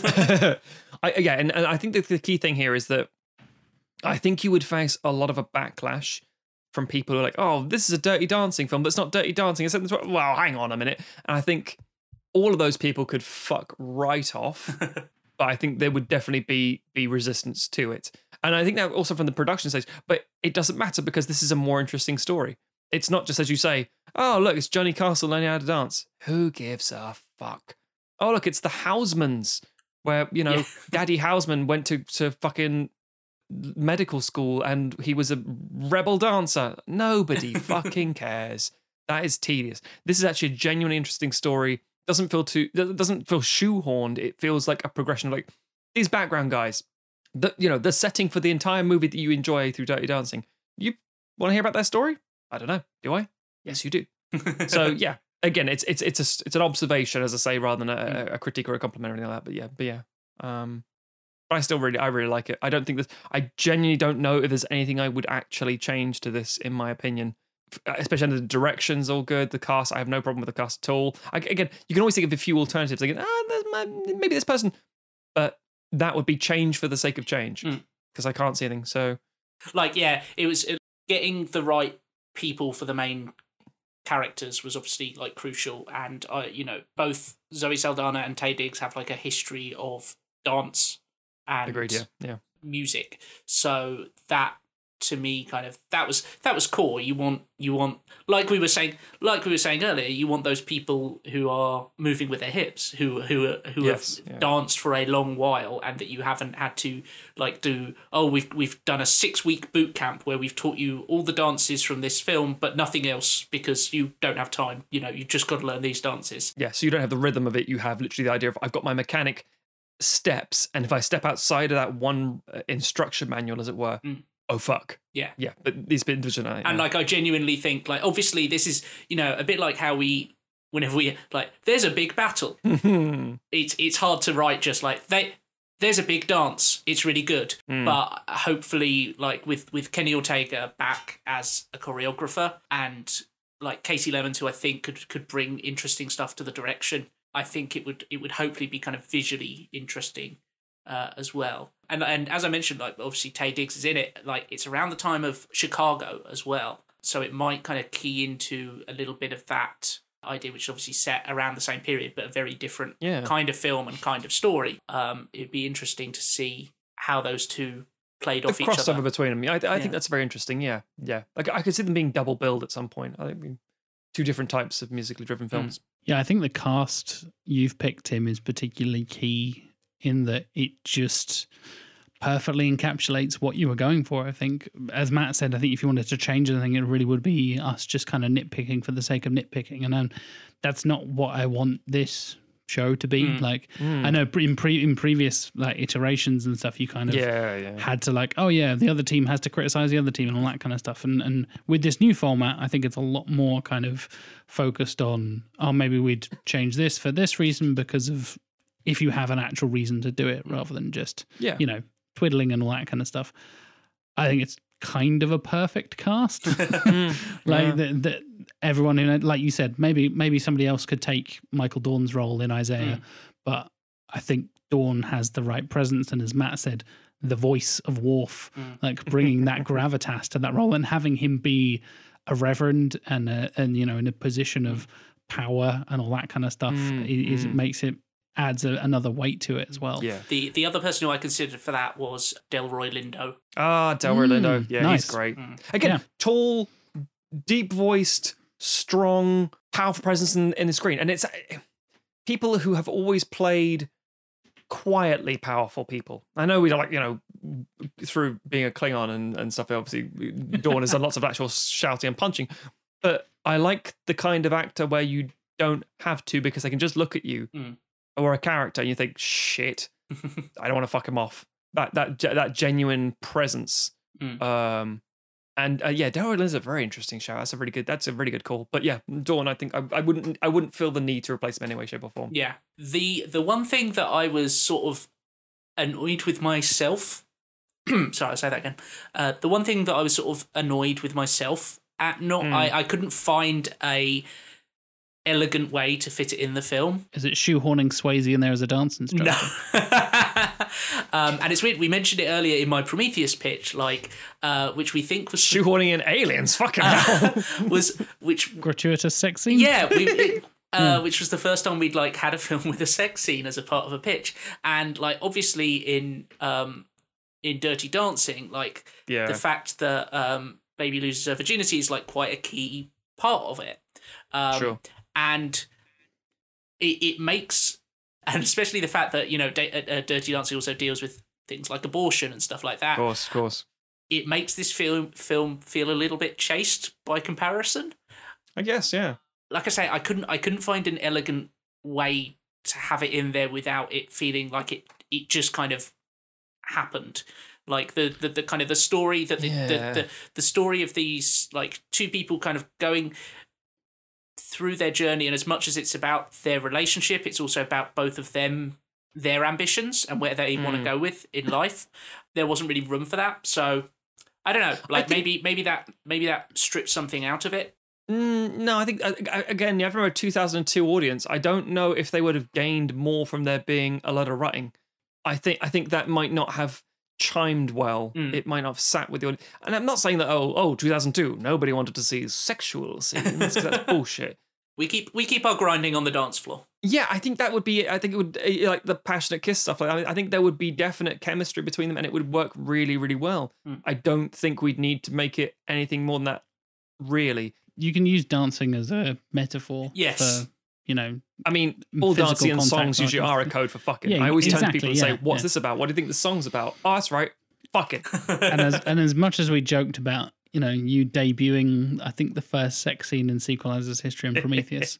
if you put one in this one as well, we'd have to start labeling you as like horny Tim. Yeah. Sex boy. Yeah. Gone from angry Tim in Resident Evil to horny Tim in Prequelizers. if only there was sex scenes in Resident Evil, Tim would have been fine. and they're cut every. are, are there? I don't think there is. Maybe there is. no, no, I don't think there are actually.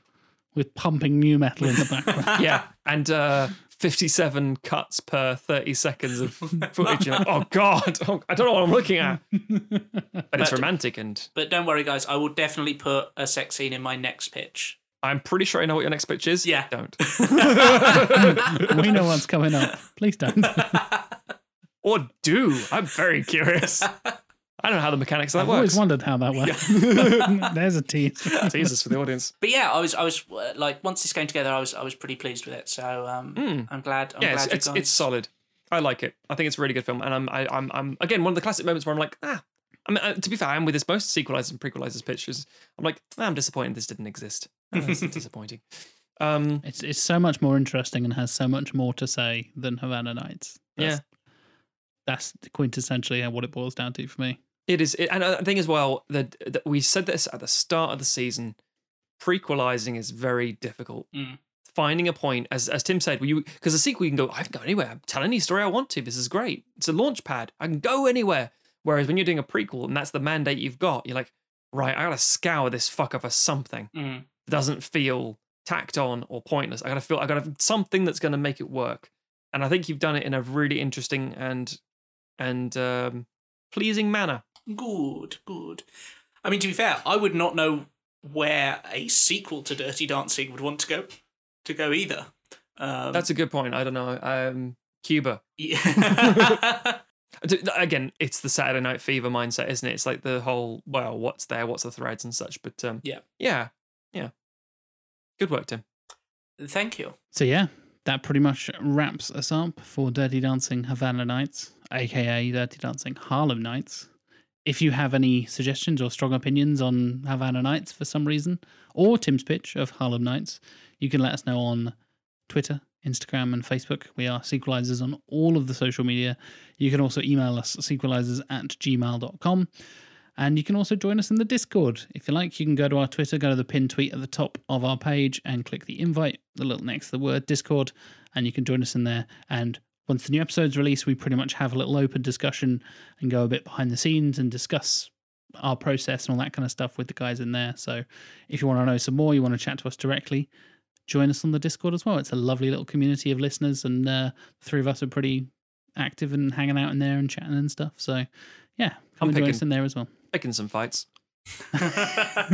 About about Godzilla, by any chance? About anything. Fucking anything. And Daredevil. You fucking hell. I'm not picking that fight. I'm fighting that fight. I'm standing my ground. Oh. You're the one picking the fight, son. I'm re- I'm ready to pick that fight. That that's a hill I'm willing to die on. Willing to kill Matt Yeah. on. yeah, saying, Yes, yeah, you will die. I'm, much, I'm gonna, yeah. I'm gonna live to that fight. I'll, I'll win. well, Matt, if people want to uh, attack you for your terrible taste in films from 1998 to 2003, how do they do that on the internet? You can find me on various social media sites, Stoghz, S T O G H Z. You can read my reviews, theredrighthand.co.uk, or you can see the things I make at cheesemint.com. Timothy! you can dance with me on Twitter Oh, thanks, man. digitally uh, at trivia underscore lad. And uh, yeah, I post there about anything interesting I'm doing. And other than that, I'm, you know, around on the Discord. Feel free to holler at me if you have opinions or if you want to share your favourite Langston Hughes poetry. I feel that so many people are missing out because w- there's no visuals of what we're doing right now. we are we've we've it's turned into a dance spectacular with Mm. choreography rivaling Havana Nights. Nailed it. Oh, dear. Jack, Hello. where can people find you if they are looking for you on the internet? JLW Chambers is the place to find me on all the social medias. No, I promise no dancing. How about that? That's, It's promise you probably, can't a, keep. s- probably a safer bet. I think I'm the I danciest say- of, of the three of us. Oh, most definitely. Yeah. Probably, yeah, yeah, yeah. Matt's definitely the least, and I'm somewhere in the middle. Yeah. So Yeah. yeah, I think that's Fair. a, we've got the full scale of white guy dancing and things. Yeah, that's true. Uh, I will wear a Hawaiian shirt and I will shake my ass at people. we expect nothing less. Of course, if you would like to see Tim dance in a Hawaiian shirt and throw money at him, you can do that on the streets. But if you'd like to give us money more directly, you can go to patreon.com slash sequelizers. That's a new stretch goal for us. Exactly, yeah. Uh, that's a new stretch goal. Absolutely. You know, the live show, Tim has to come out in a Hawaiian shirt dance. Shit. As- as- what, White. what do you think when it's my turn to host a live stream? What do you think it's going to be? touche, touche. Well, speaking of live streams, if you support us on the ten dollar level or above, you get loads of bonus content, so you can go and enjoy all that good stuff. And uh, there's loads of other tiers and extra content, and you can go higher or lower, anything from a dollar up to fifty dollars a month. And uh, yeah, we'd appreciate any support you can give. If you're unable to support us financially, you can of course review us on Apple Podcasts, Google Podcasts, our friends over at Stitcher, your podcast app of choice. Take your pick and review us on there and share us around. We'd very much appreciate it. I it. have recently heard people saying that actually the only one that matters is Apple Podcasts in terms of rating and reviews. Oh, it does. Yeah, Curious. absolutely. So, Yeah. you know, People, if you've got a choice, do about that. Apple, but also fuck Apple. Mhm. And of course, we would be remiss to finish the episode without mentioning our lovely executive producer patrons, beginning with the wonderful Mr. Jonathan Firth Clark. That Latin clap for you there. Done like a little sound. There was no rhythm to that shit. Yes, there was. How dare you? You'll, Not my you'll hear it in the edit. It's fine. No, not yours. We don't trust you to clap in time out. And of course, Mr. Stuart Main. There you go. And last but certainly not least, Mike Salvia. And with that out of the way, we thank you very much for listening. And we'll see you next week for another episode of Prequelizers. Dun dun dun dun dun dun dun dun dun dun.